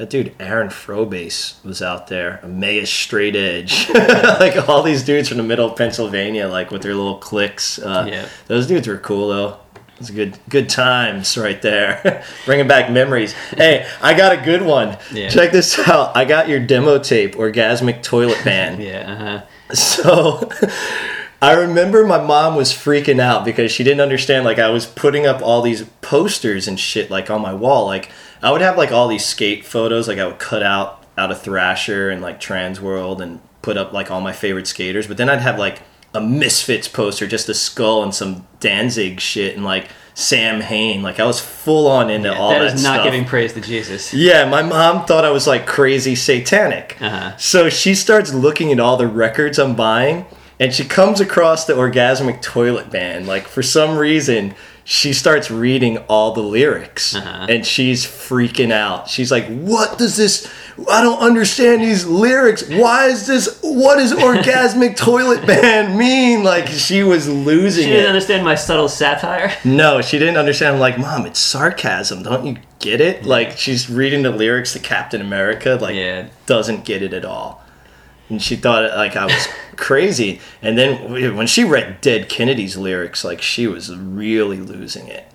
Yeah, She's like, what is a Nazi punk and why are they fucking off? like, I don't get this. What music are you listening to? what has happened to my Vern? yeah, like it was, it didn't go over too well. Like I had to start hiding lyric sheets, I think, because uh, my mom was not having it. That orgasmic toilet band, you fucked me up. I'm sorry. I didn't mean. I that never was still imagined- like that was still like one of the better demo tapes I think I got at a show like back in the day. Yeah, thanks. Well, t- some of the guys were, were amazing musicians who knew nothing about hardcore. They were Yeah. really like prog rock musicians. Uh, Really? who- yeah, like uh, Dion, the guitarist. Marty was playing bass, and there was a jazz guy playing drums for most of it, who's now professional. They're all professional musicians now, the guy who the drummer like plays with really big jazz people and tours all over the world. So none of these people knew anything about punk. They just wanted to do this weird project. I was the only one who was involved in punk, so they The music was really good. yeah, yeah they, they, they were. I mean, my singing was terrible. The writing was okay. The singing was bad, Yeah, but yeah. the musicians were really, really good. Yeah, you know, and um, I'm thinking like another good demo I have is like 200 Stitches. Oh yeah, yeah. yeah. who, who opened for uh, Fugazi. Fugazi, Yeah, yeah, the, the Drexel, show. Drexel Yeah, the that was parking garage. one of the all-time greatest uh, Philly shows. I think. yeah, there was a million people in a parking garage, Yeah. and it was cold. Yeah, yeah, yeah. I remember that. Yeah, I remember really windy coming through the parking garage. Yeah. I, I think everybody who was at that show will hold that as like one of their finest life Yeah. memories. I still forward. like to claim that as like my first show because it's such the best show. Like when people ask me about my first show, it's like, well, that's the best memory I have of a show because I have a lot of memories from that show. Yeah. And it was the best five bucks I ever spent in my life. Yeah. And I loved Fugazi. But you can say you went to Club Pizzazz, which for some Yeah. people is a, is a mythical. but I place. don't really have like fond memories, you know, like that Drexel parking garage. Yeah, that it's was so thousand weird. percent magic. I mean, Yeah. was the Fugazi the first record wasn't even out yet at the time, Yeah. right? Yeah, it was Yeah. just like, ah, Ian from Minor Threats, got Yeah. a new band. Yeah, that was the myth because it's like I never saw Minor Threat. This is the closest I'm ever going to get to Yeah. seeing Minor Threat. So I was really psyched. Yeah. And so that is And that was everybody show. in the audience Yeah. was like they're really psyched, and it was Yeah, I think that's why there were so many people there because I couldn't understand why there's a lot of people in a parking garage and how did that ever happen? yeah. Who did that show? I, I don't know. I don't know. I don't Uh, get it. But the 200 Stitches demo was fucking amazing. it was really good. Yeah. and I'm like, I don't even know who those dudes are. I still have it in my possession. yeah, I have that as well. Yeah, it's, it's back at my parents' house in New Jersey, Yeah. but it does exist. I, I might do like a little Instagram post of uh, demo tapes. I think I got one with Split Decision. I think they played some Harwan shows, and uh, God, I have all the matter of fact ones.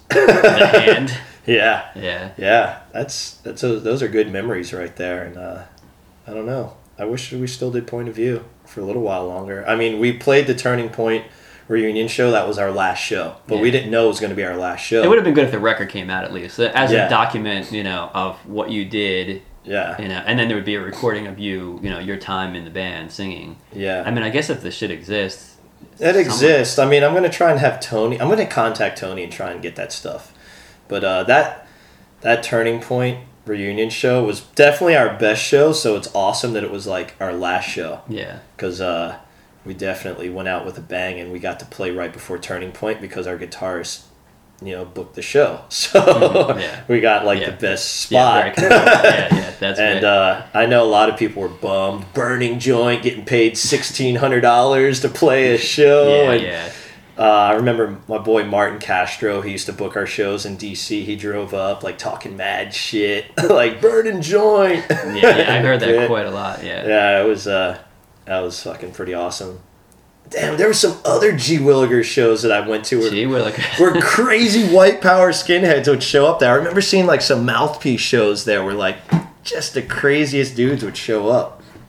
G Willigers, man, that place sucked too. yeah, it certainly did. oh man. But at the time, it's like any place, you know, Yeah. any place that you can find Yeah. to do a show was was worth going to and worth uh, trying to get something at. there was like some weird ones in like VFW halls and shit. Like, uh, damn, there was one we went to like maybe in Somerdale. Like Vision played a VFW hall, and uh, God, there's one in like Willow Grove.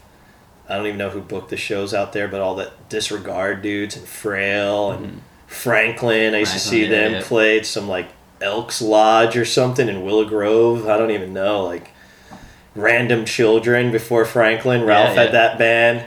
Yeah, I should be uh, interviewing Ralph. I hope. Uh, Well, Ralph stayed at my house in LA for a while. Like he hit me up randomly.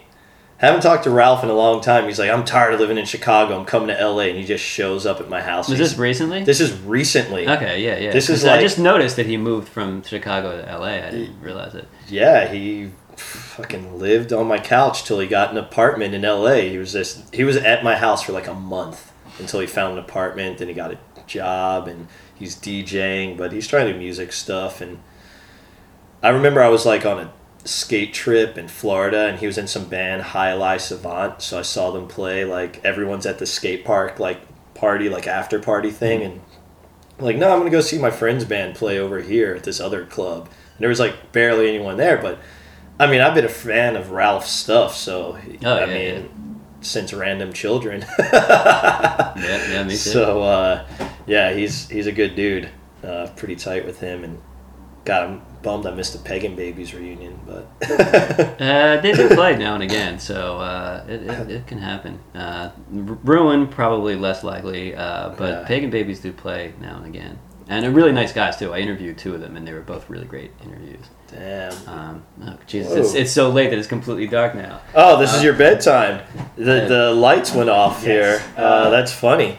Well, we should probably. Oh, let's go into skateboarding and get it over with. yeah, the, the thing is like because because this can't go on yeah, yeah, like too much longer than it is now, or I wanted Yeah. to be able to upload the thing. yeah.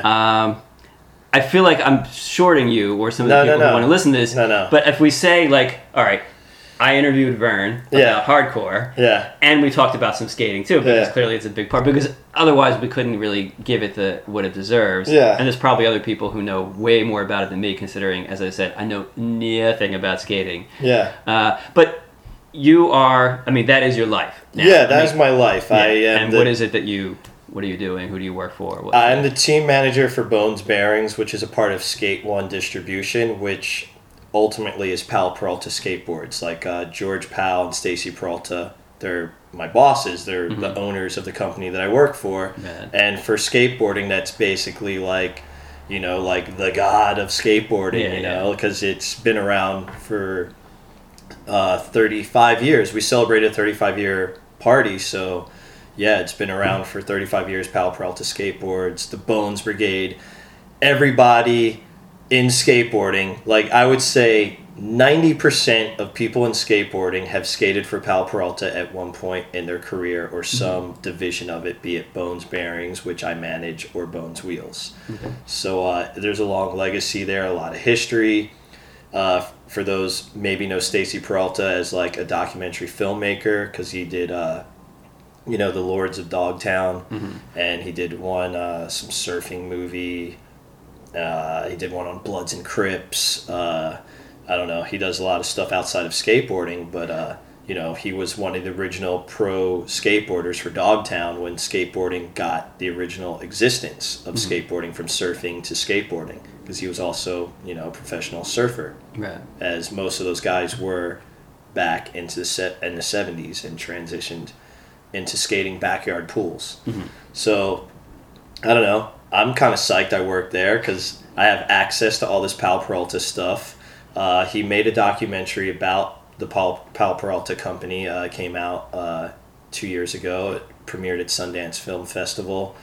Um, then there was like a bonus to it because so many people were psyched on it, and uh, that got all the original Bones Brigade guys back together, like Tony Hawk, Lance Mountain, uh, Steve Caballero, Rodney Mullen, Mike McGill, Tommy Guerrero. It allowed us to reissue all their old boards from the 80s and reissue all these old t shirts.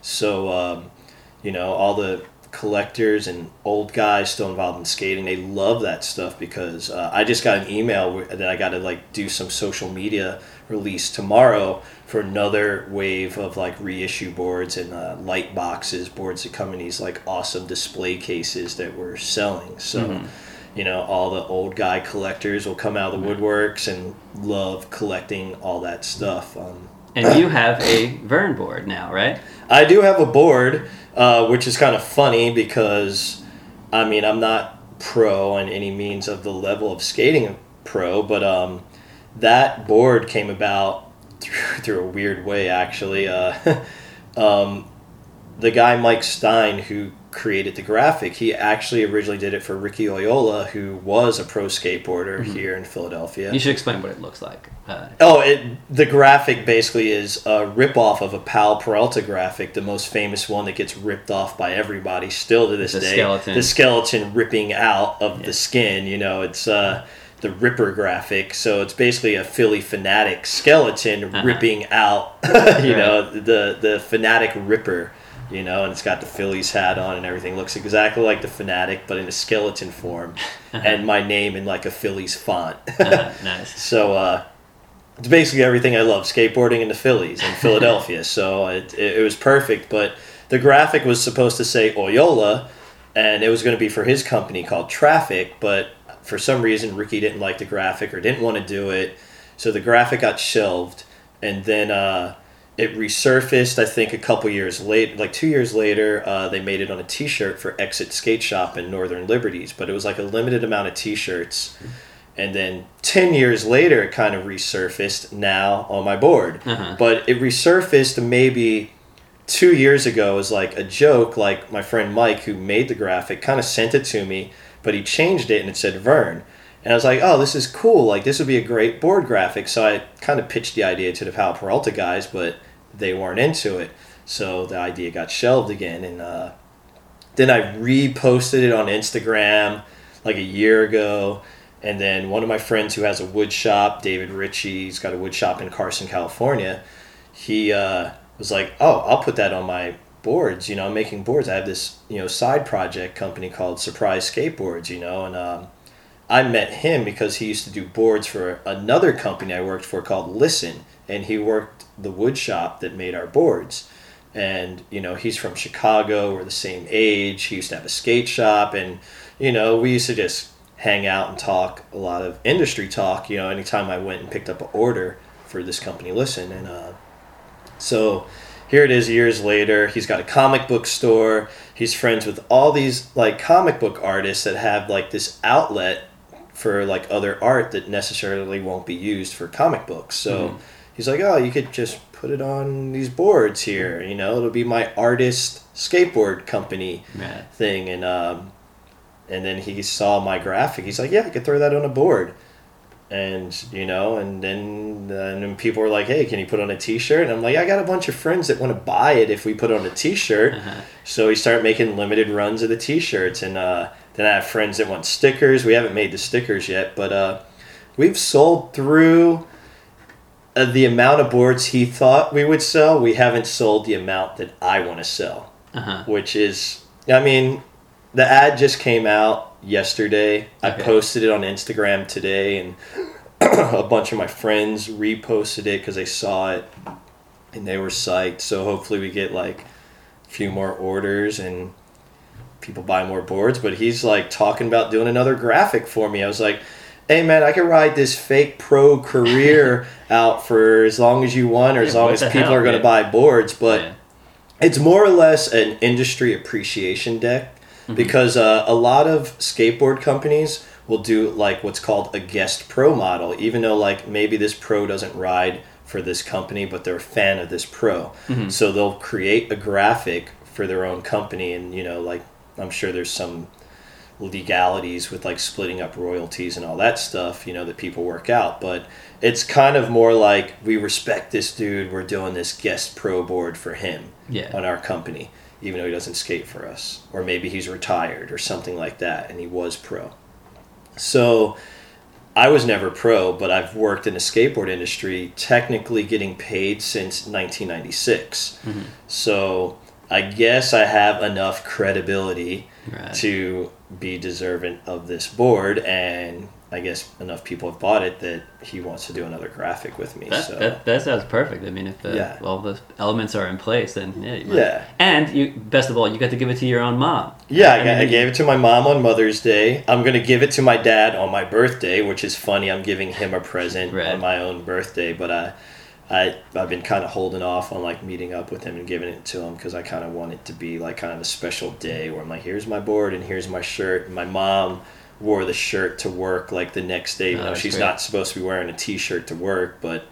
And everyone's like, "What's going on with the shirt?" And your son's got a shirt. And then like coworkers were like googling me. They're like, "Your son's kind of famous. Your mm-hmm. son does this, this, and this." Like, you know, like, and my mom loves going into work and bragging how I've been all over the world, like filming skateboarders and doing all this cool stuff. And I think that's what parents like to do. They like to brag about their kids. Yeah, yeah. You know, Because I guess if you if you do something that's kind of it's unusual, probably to most people. Oh, yeah. It, it, it takes a little more effort to be able to show to your parents.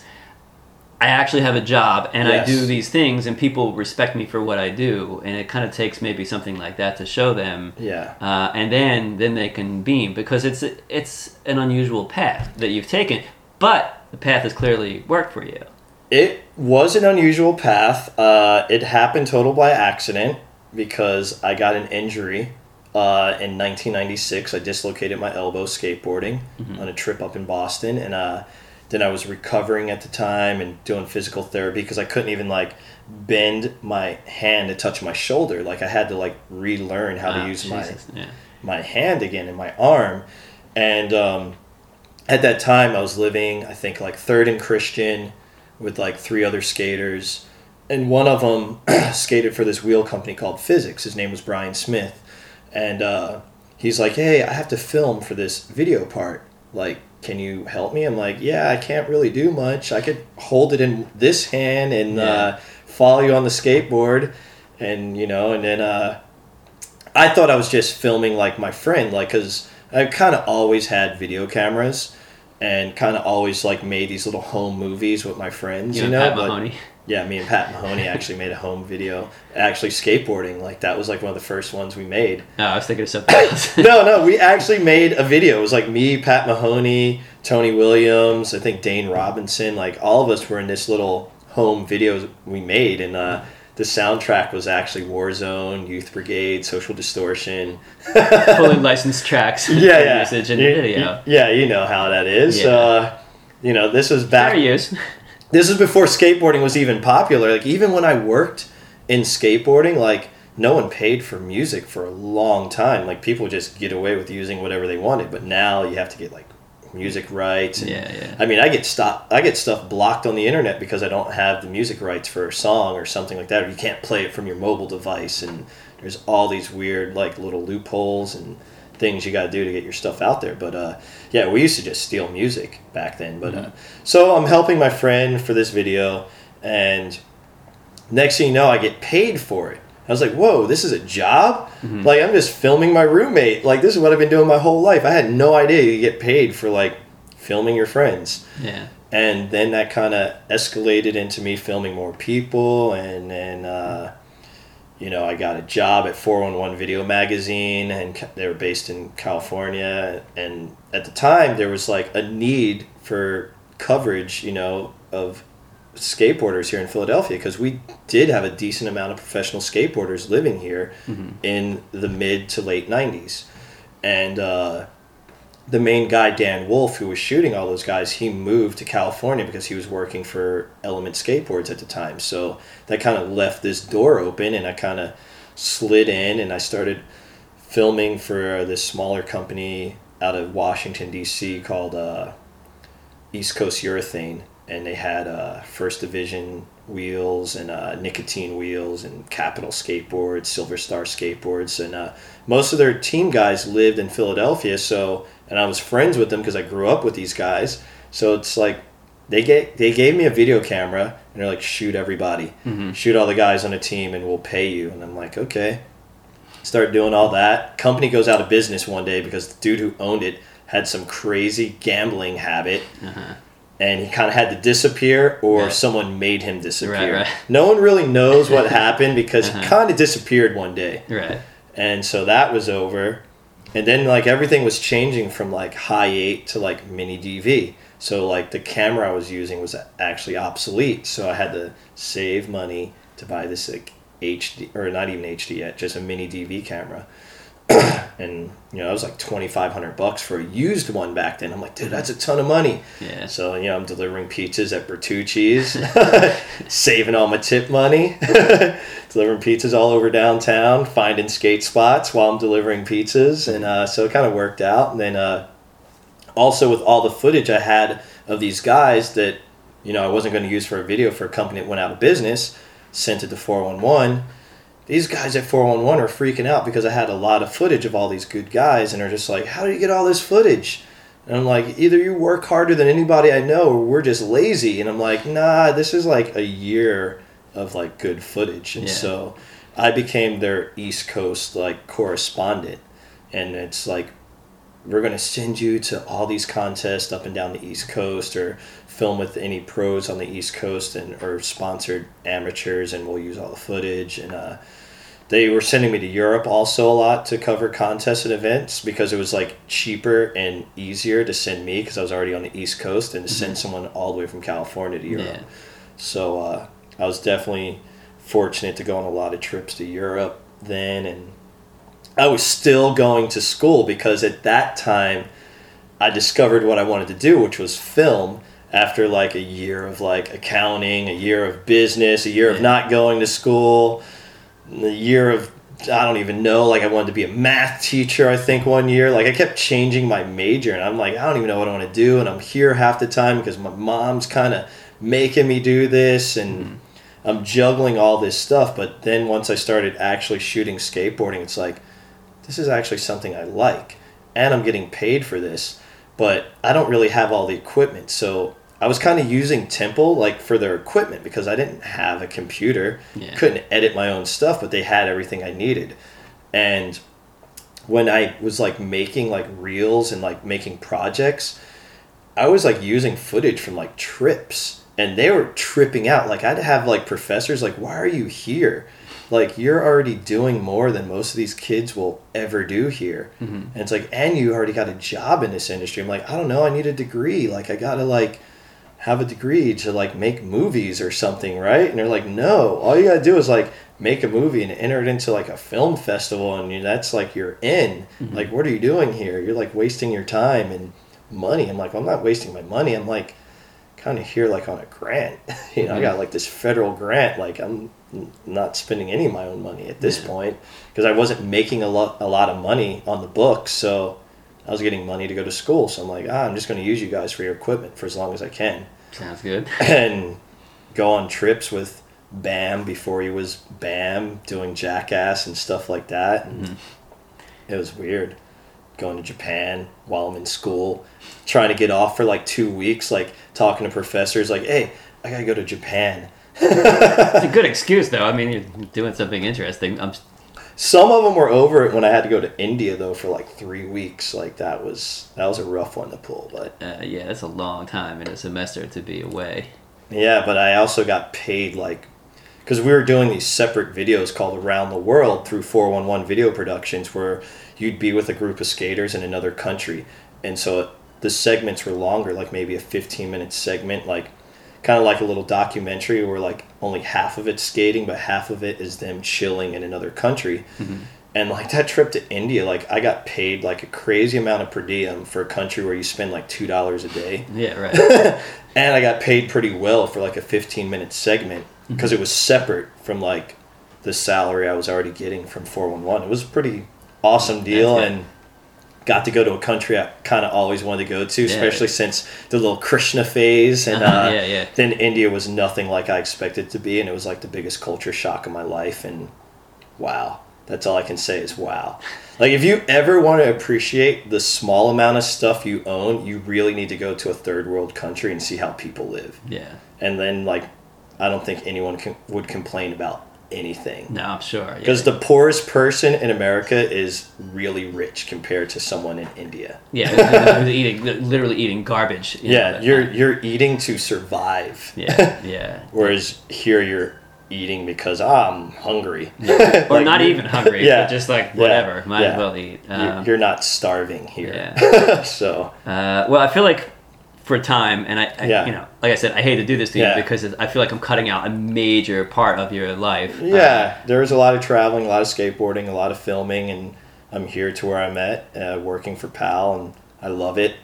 And I also co-host like skateboard events. I'm on the microphone hosting events because I guess I'm good at telling jokes Mm-hmm. or making fun of people while they're skating, which I probably shouldn't be doing, but it entertains they must, the they crowd. must like it, yeah. So they keep you uh, employed. yeah, I guess to, to wrap it up, I mean, coming through, having these twin loves of, of hardcore and you know primarily skating, uh, yeah, and being able to do this through your entire life, you know, it's Yeah. almost like like young Vern's dream. yes. I, I mean, I'm, I'm assuming this is the case. It's like being able to do the shit that you want to do amongst these like creative, active people.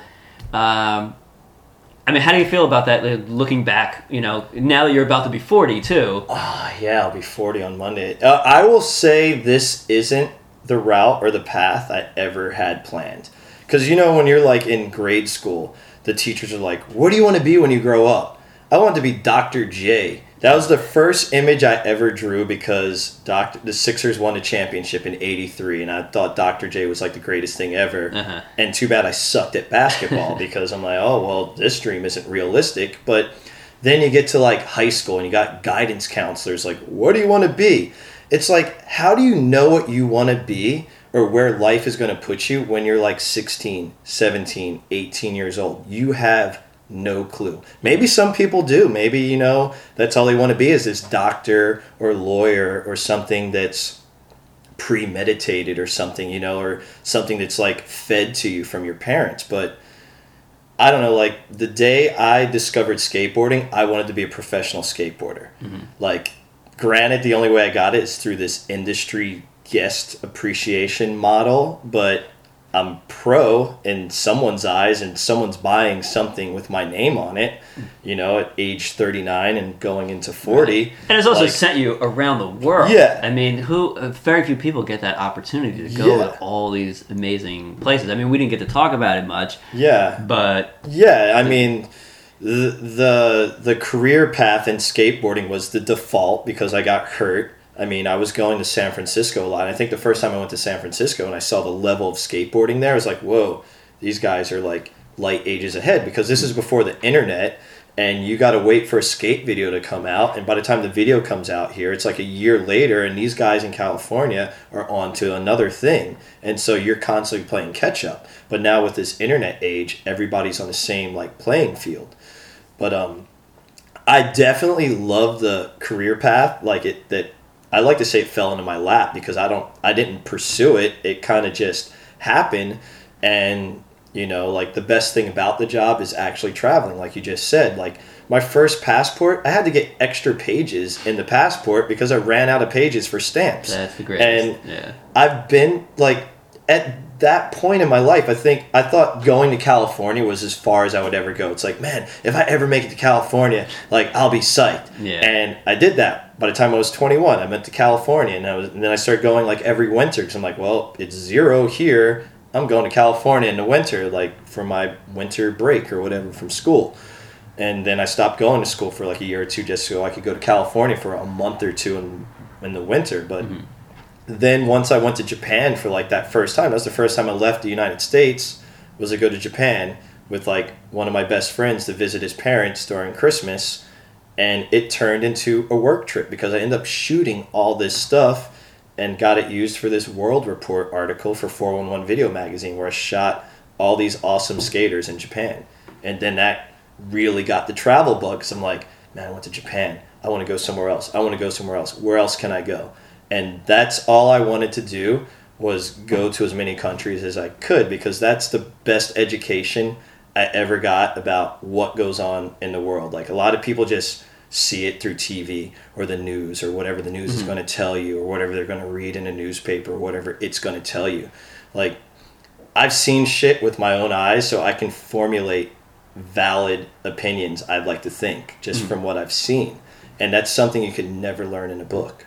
Right. That's So true. Yeah, you- direct experience. Yeah. yeah. Yeah, so Yeah. that's that's definitely the most valuable thing. So I like to think I'm rich. I'm not rich material wise, But but in experience. but in experience, I have a ton of experience. Yeah, no, that's fantastic, and I like the fact that you you you get recognition and you use that for to put out positive things. And Yeah. I think I mean maybe you don't talk about the vegan or the straight edge that much, but it's there. It's there. It's not hidden, yeah. and I think that's a positive thing to put out into the world. Yeah. And the fact that, like you said, when you mentioned like the gay athlete to support that, Yeah. you know, like these things need voices, and if you're a voice that someone's going to pay attention to, and you're using that voice to say something positive, Yeah. that raises people up Yeah. rather than you know puts them down or Yeah. it's just stupid. Yeah, you know. exactly. Uh, that's a rarity, yes. uh, and I think it has tremendous, tremendous value.